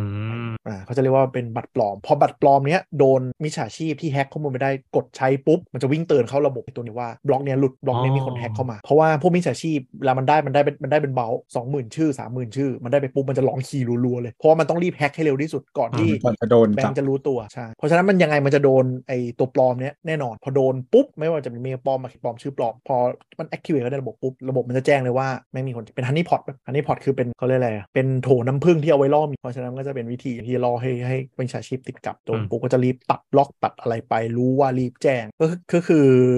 วิธีตัวผู้ก็คือนั่นแหละ เพื่อจะได้รู้ว่าข้อมูลหลุดแล้วกูจะได้แบบไปเล่นงานถูก แต่สุดท้ายมันก็มีนัก security หลายคนก็พูดว่า ถ้าอยากให้ปลอดภัยสุด และเป็นข้อมูลที่สำคัญมากจริง ๆ ก็อย่าให้มีอุปกรณ์อิเล็กทรอนิกส์ก็เหมือนนักการเมืองนะฮะ ที่จะไปคุยดีลลับกัน ก็จะต้องเอามือถือทุกอย่างตัวจอาวุธทุกอย่างทิ้งไว้ข้างนอกห้องใส่กล่องไว้แล้วก็ไปนั่งกินโต๊ะจีนโต๊ะแชร์ข้างใน สโนเดนเนี่ย คือคือที่อเมริกาของของ US อะทุกสถานทูตหรือเอ่อกองสุลเขาจะมีห้องที่เป็นแบบเอ่อ reinforced ด้วยด้วยโลหะเนี่ยหนาๆแล้วในห้องนั้นก็น่าจะมีจอมั้งเออจำไม่ได้มีหรือเปล่าจำไม่ได้เรียกชื่ออะไรแต่ว่านั่นแหละแต่เป็นที่ที่แบบให้นักการเมืองดิปโลแมตหรือแบบ CIA หรืออะไรเงี้ยมาใช้คุยงาน อืมเพราะก็เป็นห้องที่ไม่มีการดักฟังทุกอย่าง ใช่ใช่แล้วก็เขาจะมีเหมือนระบบแบบเออเขาเรียกว่าอะไร information delivery อะหลาย ๆ เทียร์ซึ่งส่ง อ่า ด้วยวิธีแต่หลาย ๆ แบบ อ่า แล้วแต่ความลับมากน้อย อ่า ซึ่งมันจะลิงก์สถานทูตหรืออะไรพวกนี้เข้าด้วยกัน แล้วก็ ไม่ เหมื มี อน โปรโตคอลของเขาเลยเนอะ ใช่ใช่แล้ว information จะต้องถูกรีเลย์ผ่านสถานทูตเท่านั้นหรืออะไรอย่างเงี้ยซึ่งอาจบางทีอาจจะมาเป็นแบบ fax หรืออะไรอย่างเงี้ยคือมาเป็นกระดาษหรืออะไรอย่างเงี้ยเนอะเออก็มันจะมีหลายเทียร์หมายถึงว่าเออนั่นแหละแต่แต่แต่ข้อมูลพวกนี้ publish นะเออแต่ว่า หมามหายยถึง ถึงว่าโปรโตคอลพับลิช โปรโตคอลพับลิช เออ แต่ว่าเออคือคุณจะไปเข้าถึงโปรโตคอลมันก็ไม่ได้ง่ายแต่ว่าโปรโตคอลเขาบอกว่าเขาทำอะไรบ้าง แต่โปรโตคอลของของอเมริกามันจะชัดเจนหมายถึงว่าต่อให้เอกสารเป็นความลับขนาดไหน เมื่อผ่านคอนสเตรทอะไรบางอย่างก็ต้องเปิดเผยต่อสาธารณชน ก็ ใช่ ช่วงนี้ช่วงนี้มันผ่านไปช่วง 70 ปีอ่าไม่ใช่พวก 50 กว่าปีของสงครามเย็นทั้งหลายอ่ะก็จะมีเอกสารส้นตีนส้นตีนมาเต็มไปหมดเลย ใช่ ตอนนั้นก็จะช็อกช็อกๆหน่อยอ่าน แล้วก็มี จะ ของของโซเวียตด้วยหมายถึงว่าที่อเมริกาออฟเทคมา เออเออ อะไร คือมันก็จะเป็นความอเมริกันมากเลยนะ ที่แบบความลับเฮี้ยขนาดไหนก็ต้องเปิดเผยให้สาธารณชนรู้ แล้วบางอันคือเปิดออกมาก็คือแบบ โอ้โห รัฐบาลเนี่ยมากอะไรอย่างนี้เลยแต่เขาก็เปิด มันจะมีแบบข้อมูลบางอันที่มันรีแดกหมายถึงว่าไม่โชว์ได้อะไรเงี้ยก็มีนะ ส่วนใหญ่จะเป็นชื่อคนแต่ว่าโอเปอเรชันอะไรทุกอย่างต้องบันทึกไว้หมด เออคือบางทีมันจะเป็นแบบมันมีเคยเห็นเอกสารบางอันจำไม่ได้ว่าเรื่องอะไรแต่ว่าเออทางหน้า redact ก็คื หมดเลย ป้ายดำหมดเออรีแดกรีแดกรีแดก มันจะเป็นส่วนใหญ่จะเป็นข้อมูลบุคคลโดยเฉพาะโอเปอเรชันสายลับพวกนั้นจะจะโดนเอาข้อมูลบุคคลออก แต่ว่าทำอะไรภารกิจคืออะไรก็คือมีแม้กระทั่งแบบภารกิจแนวแนวๆแบบไปลองวางยาทั้งเมืองอะแม่งก็มีเว้ยลองไปดูถ้าใครชอบดูพวกเนี้ยไปพวกเออ เรื่อง ซิ คา ช สโตรอ่ะที่มันมีวิธีฆ่าหลาย ๆ แบบแล้วก็ไม่ตายสักที ใช่ นี่แบบซิก้ายาพิษที่อะไรอ่ะ ถ้าใครถ้าใครชอบแนวพวกนี้มันจะมีความแบบ conspiracy มากจนอ่านไปถึงจุดหนึ่งอะแม่งแยกไม่ออกแล้วว่านี่เรื่องแต่งหรือเรื่องเพราะมันแอบเสิร์ตมาก ลองไปดูพวก CIA operation นะครับ แล้วก็อาจจะไล่จากอันที่อันที่ดังขึ้นมาเช่นแบบโปรเจกต์ MK Ultra อะไรอย่างเงี้ยแล้วไล่วิกิเซิร์ฟจากตรงนั้นไปเรื่อยๆอะจะเจอความชิบหายของรัฐบาลอเมริกามากขึ้นเรื่อยๆ แม้กระทั่งแบบทดสอบวัคซีน ก็คือช่วงนั้นยังไม่มี moral board เรื่องใช่ปะแม่งเอาไปทดสอบกับคน ก็ญี่ปุ่นเขาก็เอาเฉลยสงครามมาทดสอบ เออใช่อันนั้นอะไรอย่างนั้นไง แต่นี่คือทดสอบกับซีเซียนตัวเอง อย่างนี้ ตอนอเมริกายิงทดลองนิวเคลียร์ก็ยิงไปเลยนะ ไม่บอกใครหมายถึงชาวบ้านแถวนั้นนะก็อยู่ตรงนั้นแหละ ที่ไหนที่ญี่ปุ่น ในวันนั้น อ๋อที่เนวาดาใช่ไหมเออแม่งไม่คิดแม่งไม่แม่งไม่รู้ด้วยว่ามันแบบรุนแรงขนาดไหนก็เลยยิงไปก่อนแล้วแบบไอ้เหี้ยเมืองหายไปทั้งเมือง แต่มันเป็นเมืองปลอม คือ นะ เขายิงยิงเออใช่แต่ว่าหมายถึงมันเป็นทะเลทรายแต่ว่าจริงๆอ่ะคือเขาเรียกว่าอะไรในทะเลทรายอ่ะมันสามารถพัดพิษอ่ะ อืม ไปถึงเมืองที่อยู่มีคนจริงได้ อืมอืมฝุ่นกับมันตรังสีใช่ไหม ใช่ แต่ว่าแต่ว่าอังกฤษอ่ะอังกฤษอ่ะเทสนิวเคลียร์ที่ออสเตรเลียนะ จริงดิ เออ โคตรเหี้ย ส่วนฝรั่งเศสนะฮะฝรั่งเศสเทสที่เอ่อ French Polynesia ถ้าจีนก็คงมาเทียนในไทยนี่แหละ อ่ะในไทยมีไอ้นี่ FBI operations อ๋อ CAA Black Site อ่า อืม CAA Black Site ทุกวันนี้ยังอยู่นะครับ แล้วก็ไม่ได้ ยัง ปิด อยู่ บังอะไรด้วย ลิสเทดเป็นสถานที่ listed นะฮะ ใช่ มันมีที่ที่ไม่ list ด้วย ไม่ได้ปิดบังด้วยนะ ถ้าอยากรู้อยู่ที่ไหนก็ริมถนนลาดดำริเดินเดินๆไป คือเขาเขาไม่ได้บอกว่าทำอะไรแต่ว่าแต่ว่า มันมันเป็นสถานที่ที่เขารู้ว่ามันเป็น CIA operation enhance interrogation ก็เปิดเผ ย เคยเปิดก็เปิดเผยในเอกสารที่เปิดเผยชัดเจนว่าเคยเป็นแบล็กไซส์สมัยสงครามเวียดนามใช้ คือ แบบ เออ ใช้ คือ แบบ เรื่องมีประเด็นอ่ะ เปิดเผย มันจะมีมันจะมีพูดถึงอันอันหนึ่งที่ที่มันเป็นเหมือนกันเนี่ยนะก็คือที่กวนตานาโมเบเนี่ย อืม ที่พูดกันเยอะเพราะมันมีมันสอบมันมีการสอบในสภาด้วยอะประมาณว่า คืออะไรที่ทำผิดกฎหมายอเมริกา อืม เขาจึงไปทำนอกประเทศ ใช่ แล้วก็ แต่ไม่ผิดกฎหมาย ใช่แล้วทำได้ คือคือรัฐธรรมนูญอเมริกาประกาศชัดเจนว่าสิ่งที่ผิดรัฐธรรมนูญห้ามทำกับซิติเซนอเมริกา แต่ถ้าทำกับคนที่ไม่ซิติเซนตามสบาย อย่างเช่นเรื่องดักฟังที่มันเคยดราม่ากันอะว่าแบบ อืม ดักฟังทุกคนแล้วแล้วเขายืนยันว่าไม่ได้ทำกับอเมริกันซิติเซนแน่นอน อืมคือบอกว่าไม่ได้ทำกับซิติเซนแน่นอน แต่ไม่ได้บอกว่ากูไม่ได้ดักฟัง อืม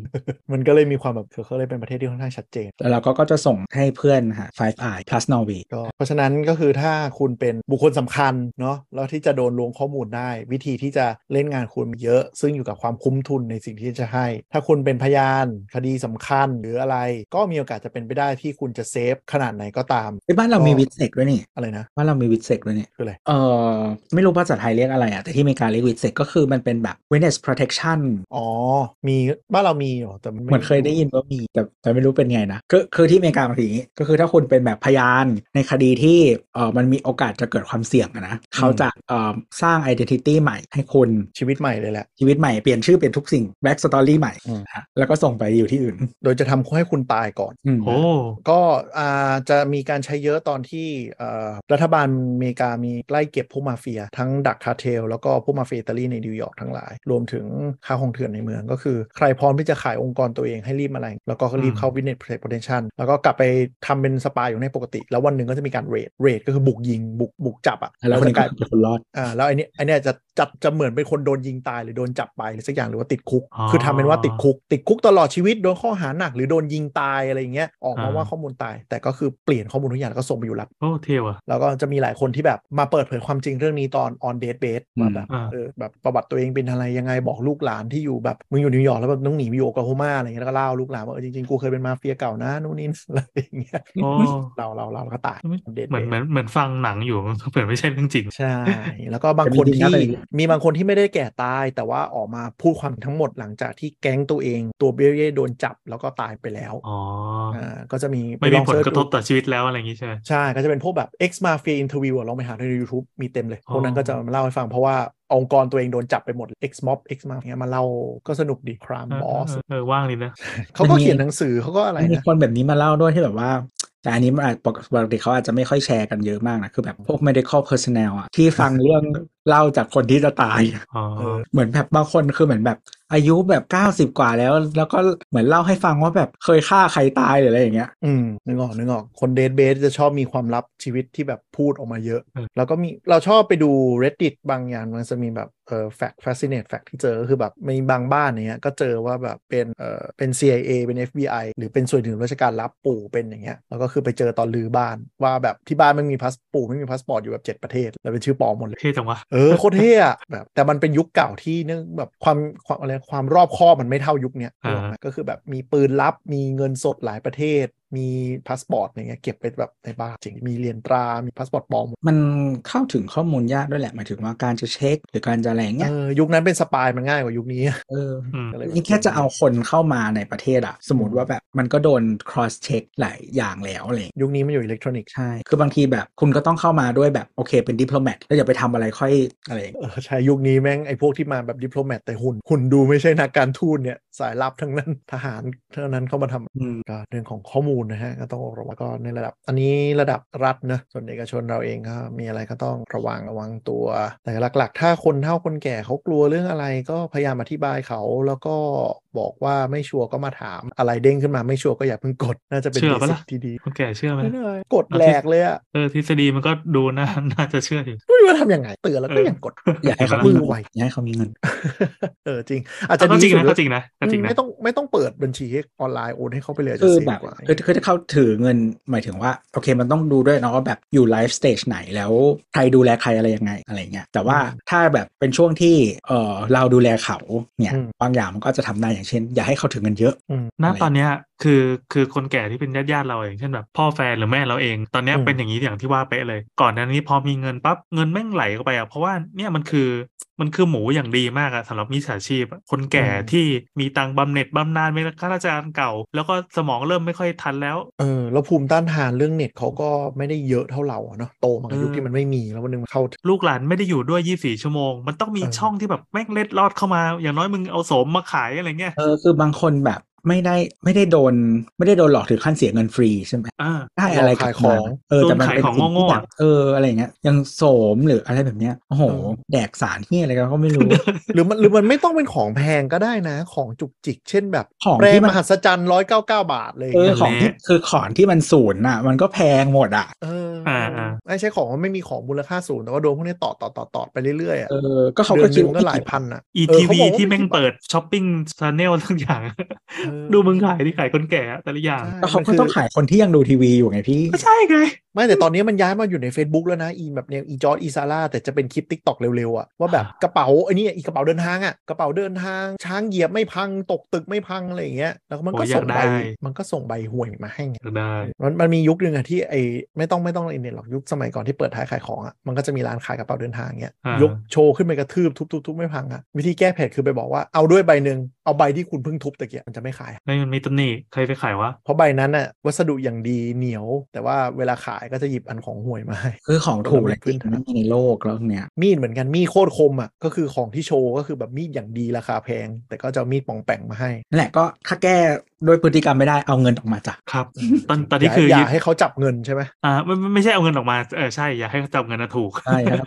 คือหมายถึ งว่ามันไม่ accessible ได้อย่างง่ายดายหรือว่าแบบ อ่า เนกไหมคือ โอเค สมมติมี allowance เท่าไหร่เท่าไหร่ที่ที่ที่เขาจับเองอ่ะ ถ้าเขายังใช้ได้ใช้ชีวิตอ่ะเออ แต่ว่าแบบเกินกว่านั้นหรือว่าถ้าจะต้องซื้อของหรืออะไรอย่างเงี้ยก็ให้มาถามอะไรอย่างเงี้ยนึกออกไหม เราเชื่อทฤษฎีหนึ่งนะว่าคนชีวิตคนเราอ่ะมันจะเหมือนเป็นกราฟระคังระคังความคือคนเราน่าจะพีคช่วงสักประมาณสี่แล้วพอเลย 60 ไปอ่ะจะเริ่มเหมือนวัยรุ่น คือเอาแต่ใจฉุนเสียวขี้งอนอย่าง แล้ เงี้ วย ก็เป็นเด็กน้อย เออแล้วพอเริ่ม 70 ไปอ่ะจะเริ่มเหมือนเด็กเด็กเด็กที่จะแบบโดนหลอก เออ อะไรอย่างนี้จริงๆ ก็คือ เออ กลายเป็นว่าแบบพอเริ่ม 70 ไปปุ๊บก็คือแบบจะกลายงองแงเหมือนเด็กอยากได้ของเล่นอะเวลาถ่าย Facebook เจอแบบจะเอาจะเอาแล้วก็ต้องแบบไม่ อันนี้มีแล้วยังใช้อยู่เลยไม่ใช่หรออะไรใช่ได้มีดอะจะซื้อมีดมาทำไมชุดวะมีดที่บ้านก็ใช้ได้ แต่เห็นแล้วมันดูแบบโดนป้ายยาก็จะซื้ออย่างพ่อเราเนี่ยจะซนกับแบบสารพัดกล้องวงจรปิดกล้องดูนู่นกล้องจิ๋วกล้องสายลับกล้องปากกาอะไรซื้อมาเยอะมากเพื่อคนพบว่าใช้ไม่ได้ มันมันก็คงเหมือนเรานั่นแหละ อยากได้ไอ้นู่นไอ้นี่ แต่ว่าวิธีการพิจารณาไม่เหมือนกัน ใช่แต่ว่ามันแบบเราจะเริ่มเหมือนเราช่วงแบบ 20 ต้นๆเนี่ยเราเดินขอว่าถ้าแบบญาติเราที่อายุแบบเริ่มเจ็ดจะเริ่มแบบงองแงเหมือนเด็ ก เริ่มเอาเปรียบ เอาเถอะคอยดูแล้วกันพอดแคสต์นี้จะอยู่ไปอีกหลายสิบปีลองตัวเองลองมาฟังย้อนดูอีกทีแล้วกัน เดี๋ยวเราก็เป็น อาจจะ หกสิบ ใช่เราก็เป็น ใช่ไม่ต้องห่วงหรอกก็เป็น อยากตายไวๆอ่ะ ไม่แต่ตอนนั้นคือถ้าเป็นนะขออย่างน้อยให้กูไม่โดนหลอกว่าแบบส่งคลิปโป้แล้ว ไม่ โด มี นหลอก ทางหรอก ขออย่างน้อยให้ ต้องมีวิธีใหม่ ก็ขอให้มันโดนแบบดูฉลาดนิดนึง อ่ะ ไม่เอาความหนีนำอ่ะแม่งอายลูกอายหลานเขา มันแก้ตรงไหนวะ เจ็ดสิบแล้วมันยังแข็งอยู่หรือเปล่าก่อน โอ้โหไอ้พวกที่โดนข่าวเนี่ยแก่ๆทั้งนั้นเถอะบางทีอ่ะ สาวเหงาสาวเหงาใกล้คุณเนี่ย เออ แล้วยูคิดดูแล้วคุณคิดดูนะเว้ยในอนาคตอะถ้า Chat GPT อะแม่งแบบฉลาดยิ่งไปมากกว่านั้นอะมิจฉาชีพแม่งไม่ต้องมานั่งจ้างคนมาตอบด้วย รันบอทไปคราวนี้ก็ตกคนแก่ได้เป็นฝูงแล้ว เออเออ ฮะโอนทูมันนี่คนละ 200 แป๊บเดียวเรียบร้อย สร้างบุคลิกสาวเหงาอีกประมาณหมื่นคนออกมาภายในคืนเดียว เออเออเริ่มกลัวตัวเองละ แหม ใช่ แต่ ไหม คือตอนแรกห่วงห่วงคนเข้าคนแก่ที่บ้านตอนนี้แบบเออกูเป็นแน่เลยวะ อืมหรือแม้กระทั่งถ้าอนาคตอะอย่างที่เราพูดไปแต่ตอน AI ถ้าอยากรู้เป็นคนจริงห แล้ว รือเปล่าให้ส่งรูปจู่ไป ยังไงอะ ถ้าเป็นคนจริงเดี๋ยวเขาบล็อกเอง อ๋อ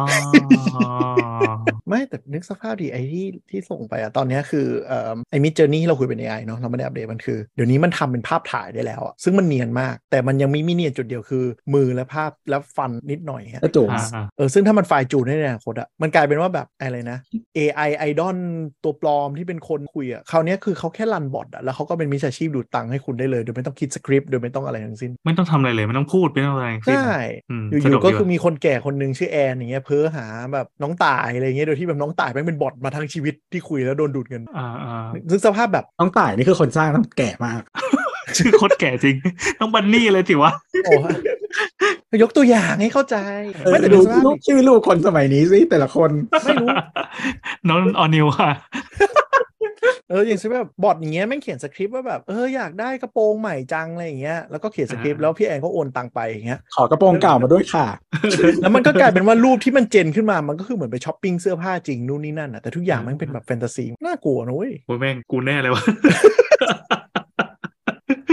ไม่อะทำไมเราต้องเสียเงินให้คนที่ไม่ได้จับ ไม่หรือว่าไม่จำไม่จำเป็นต้องเลี้ยวไปความหนีก็ได้ เช่นอ่ามาเป็นแบบเด็กน่าสงสารอยากได้ทุนการศึกษาอย่าง อ๋อ เงี้ยไม่มี อ๋อโอเค อันนี้เราแหละ ไม่เคยให้ใครเลย ต้องเป็นคนเฮียนะ ไม่เคยให้ใครเลยนะส่วนเรื่องหนีก็คือถ้าไม่ได้จับก็ไม่ให้เหมือนกัน ก็คือต้องเห็นของใช่ป่ะถึงโอน ต้องจับ อ๋อต้องเช่า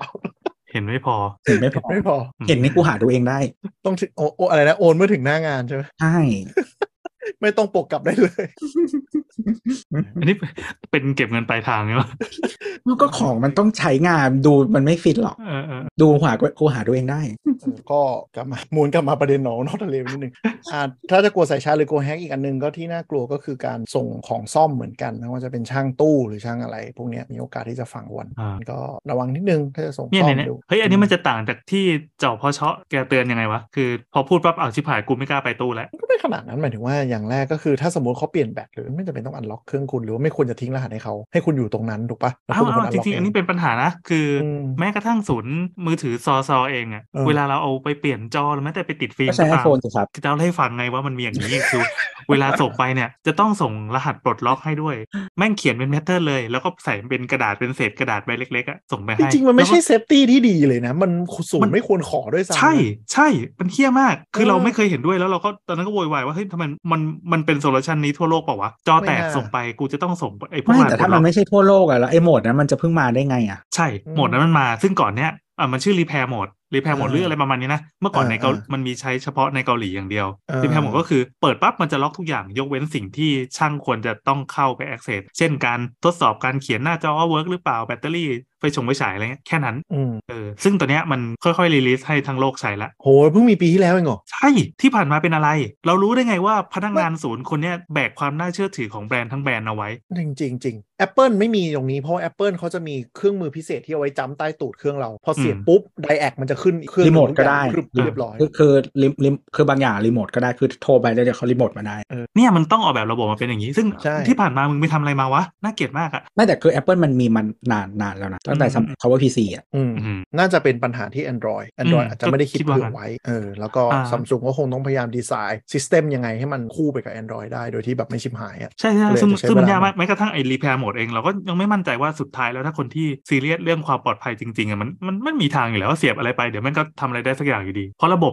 ตัวฐานรากของระบบเองอ่ะมันไม่ได้คิดมาเพื่อการนี้ไง อืมใช่ก็เป็นไปได้ แต่ถ้า Apple มันเป็นระบบปิดของมันเองก็คือเออเขาแค่แบบเอามือถือมา ตอนนั้นที่เราไปก็คือมีสายเสียบเข้า iPad เขา iPad มันจะเป็นไดแอคโปรแกรมเลยพรึดขึ้นมาทุกอย่างแล้วก็จะ อืม รู้ได้เลยว่าอะไรมีปัญหา เมื่อก่อนมันจะเป็นเหมือนโดมิโนมั้งที่ไม่ที่ยังไม่ ซึ่งไออย่างถ้าจอแตกอะมันเป็นฟิสิกอลอยู่แล้วเขาก็ไม่สนอยู่แล้วไงเขาก็แค่เปลี่ยนเปลี่ยนชุดจอให้ก็จบ แล้วเปิดขึ้นมาใช้ได้ แล้วก็จะเรียกลูกค้ามาเทสว่าแบบใช้งานได้ไหมเรียบร้อยก็จบเขาไม่ต้องเข้าถึงข้อมูลเลย อืม มันควรจะเป็นอย่างนั้นเนอะ ใช่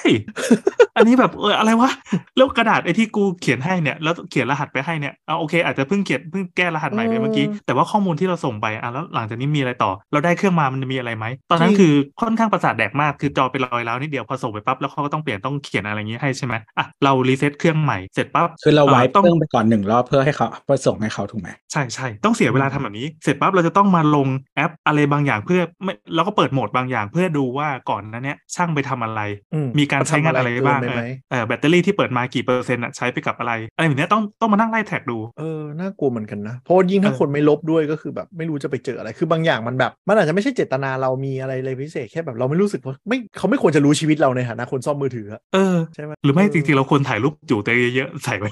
ครับช่างไม่ ผสม จะได้ ผสม แบบเออเออเออเออ จ้าง หรือว่าหลุ เขา ด อาจจะ หรือ ช เปล่า อบจ้างเขาอาจจะชอบก็ได้คราวนี้ไปเก็บระบัมส่วนตัวเลยมึง สักพักแมงวนเน็ต เออวันเนี่ย ก็จะแบบโอ้ เดี๋ยวนี้ต้องระวัง น่าดู นะเว้ยพี่ มันมีคนเก็บรูปจู่ไว้เยอะจริงในฐานะแบบต่อให้เป็นสเตรทอะแล้วเอารูปจู่ นี่ เนี่ย เหรอ ไปไม่ใช่ เอารูปจู่เนี้ยไปส่งแบบตามแบบแอคผู้หญิงอะไรอย่างเงี้ยบางที อ๋อ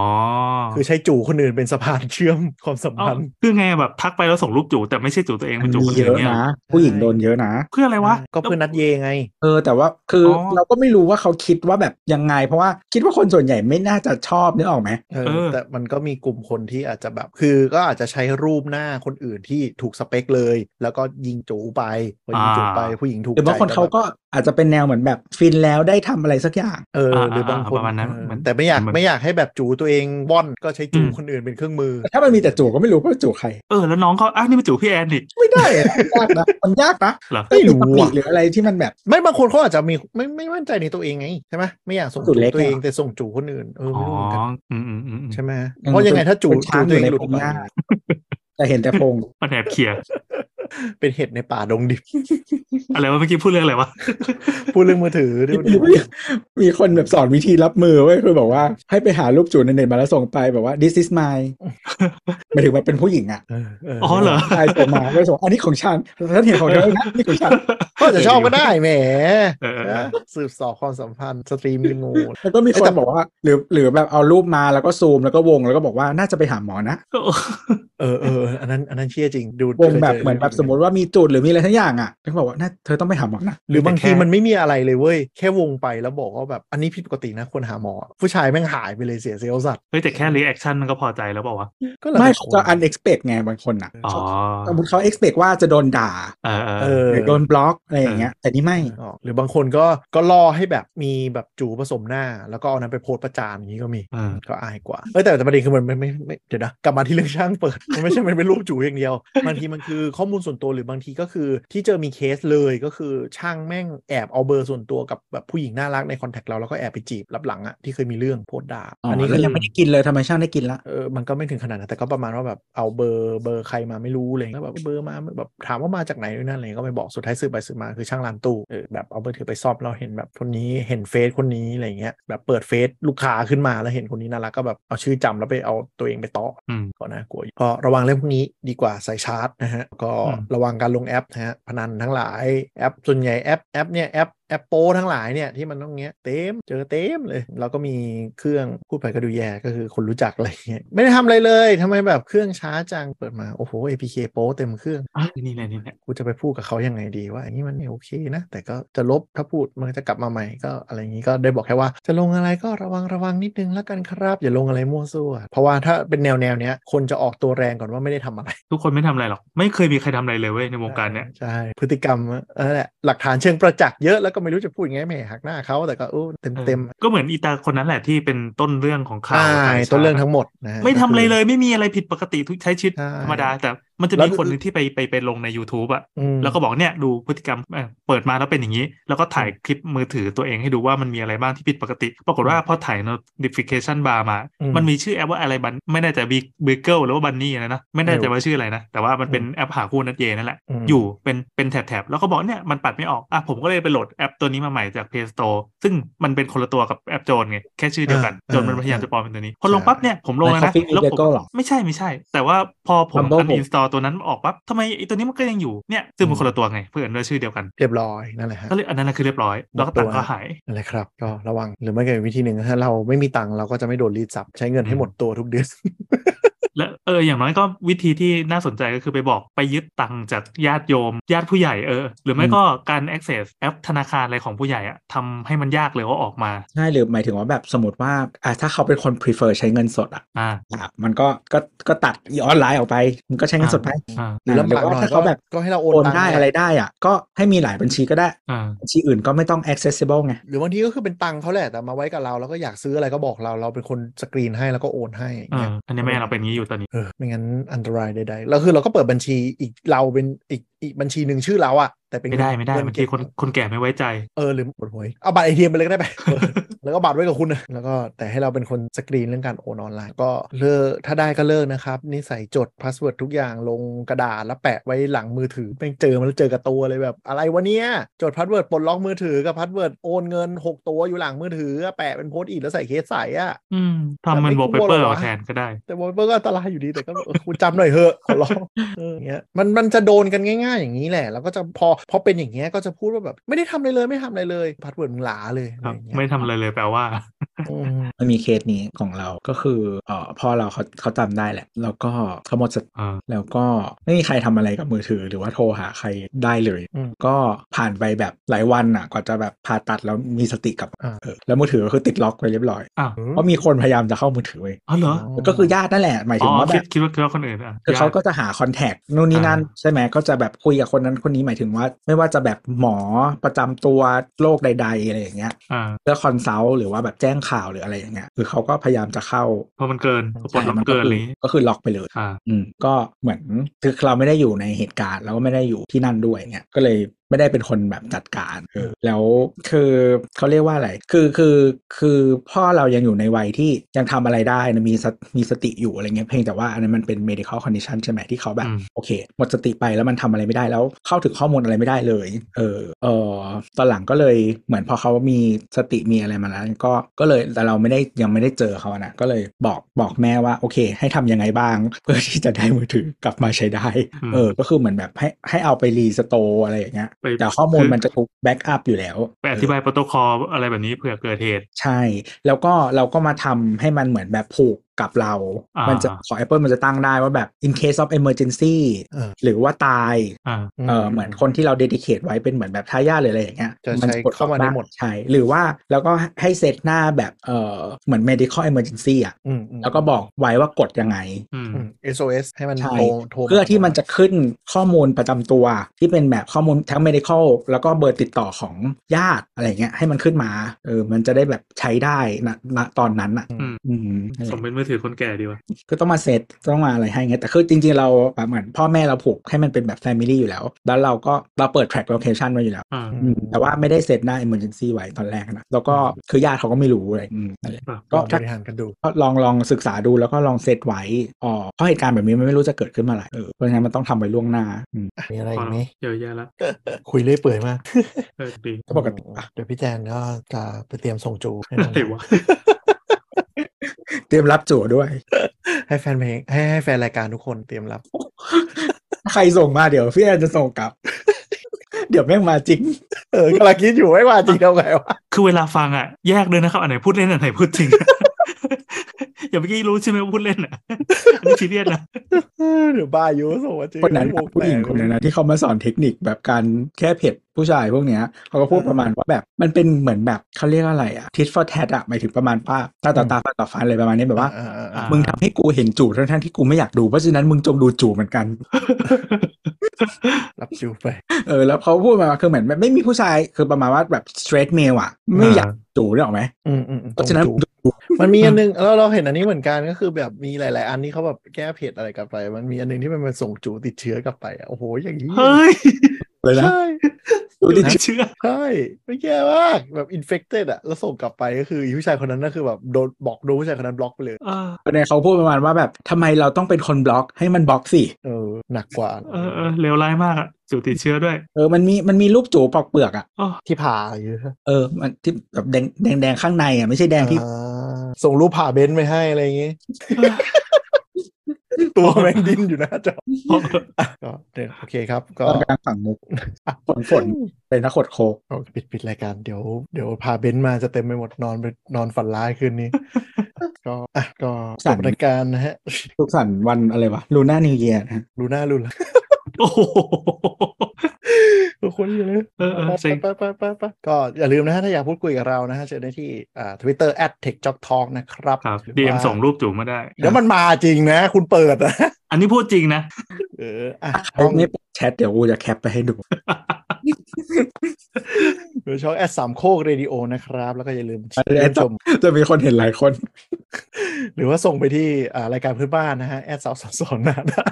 ส่งให้คุณหมอขาแล้วกันให้ไปวิเคราะห์เอา โอ้โหคุณหมอนี่ไปทางแพทย์แน่ เขาเห็นบ่อยแล้วเขาคงชินแล้วแหละ ๆอืม ก็มีรายการอื่นๆอีกมากมายนะฮะหรือจะส่งไปทาง opening credit อันนั้นโอเคนะครับ ตรงทาร์เก็ตอยู่ อ่าสำหรับวันนี้ก็ลาไปก่อนนะครับสวัสดีครับ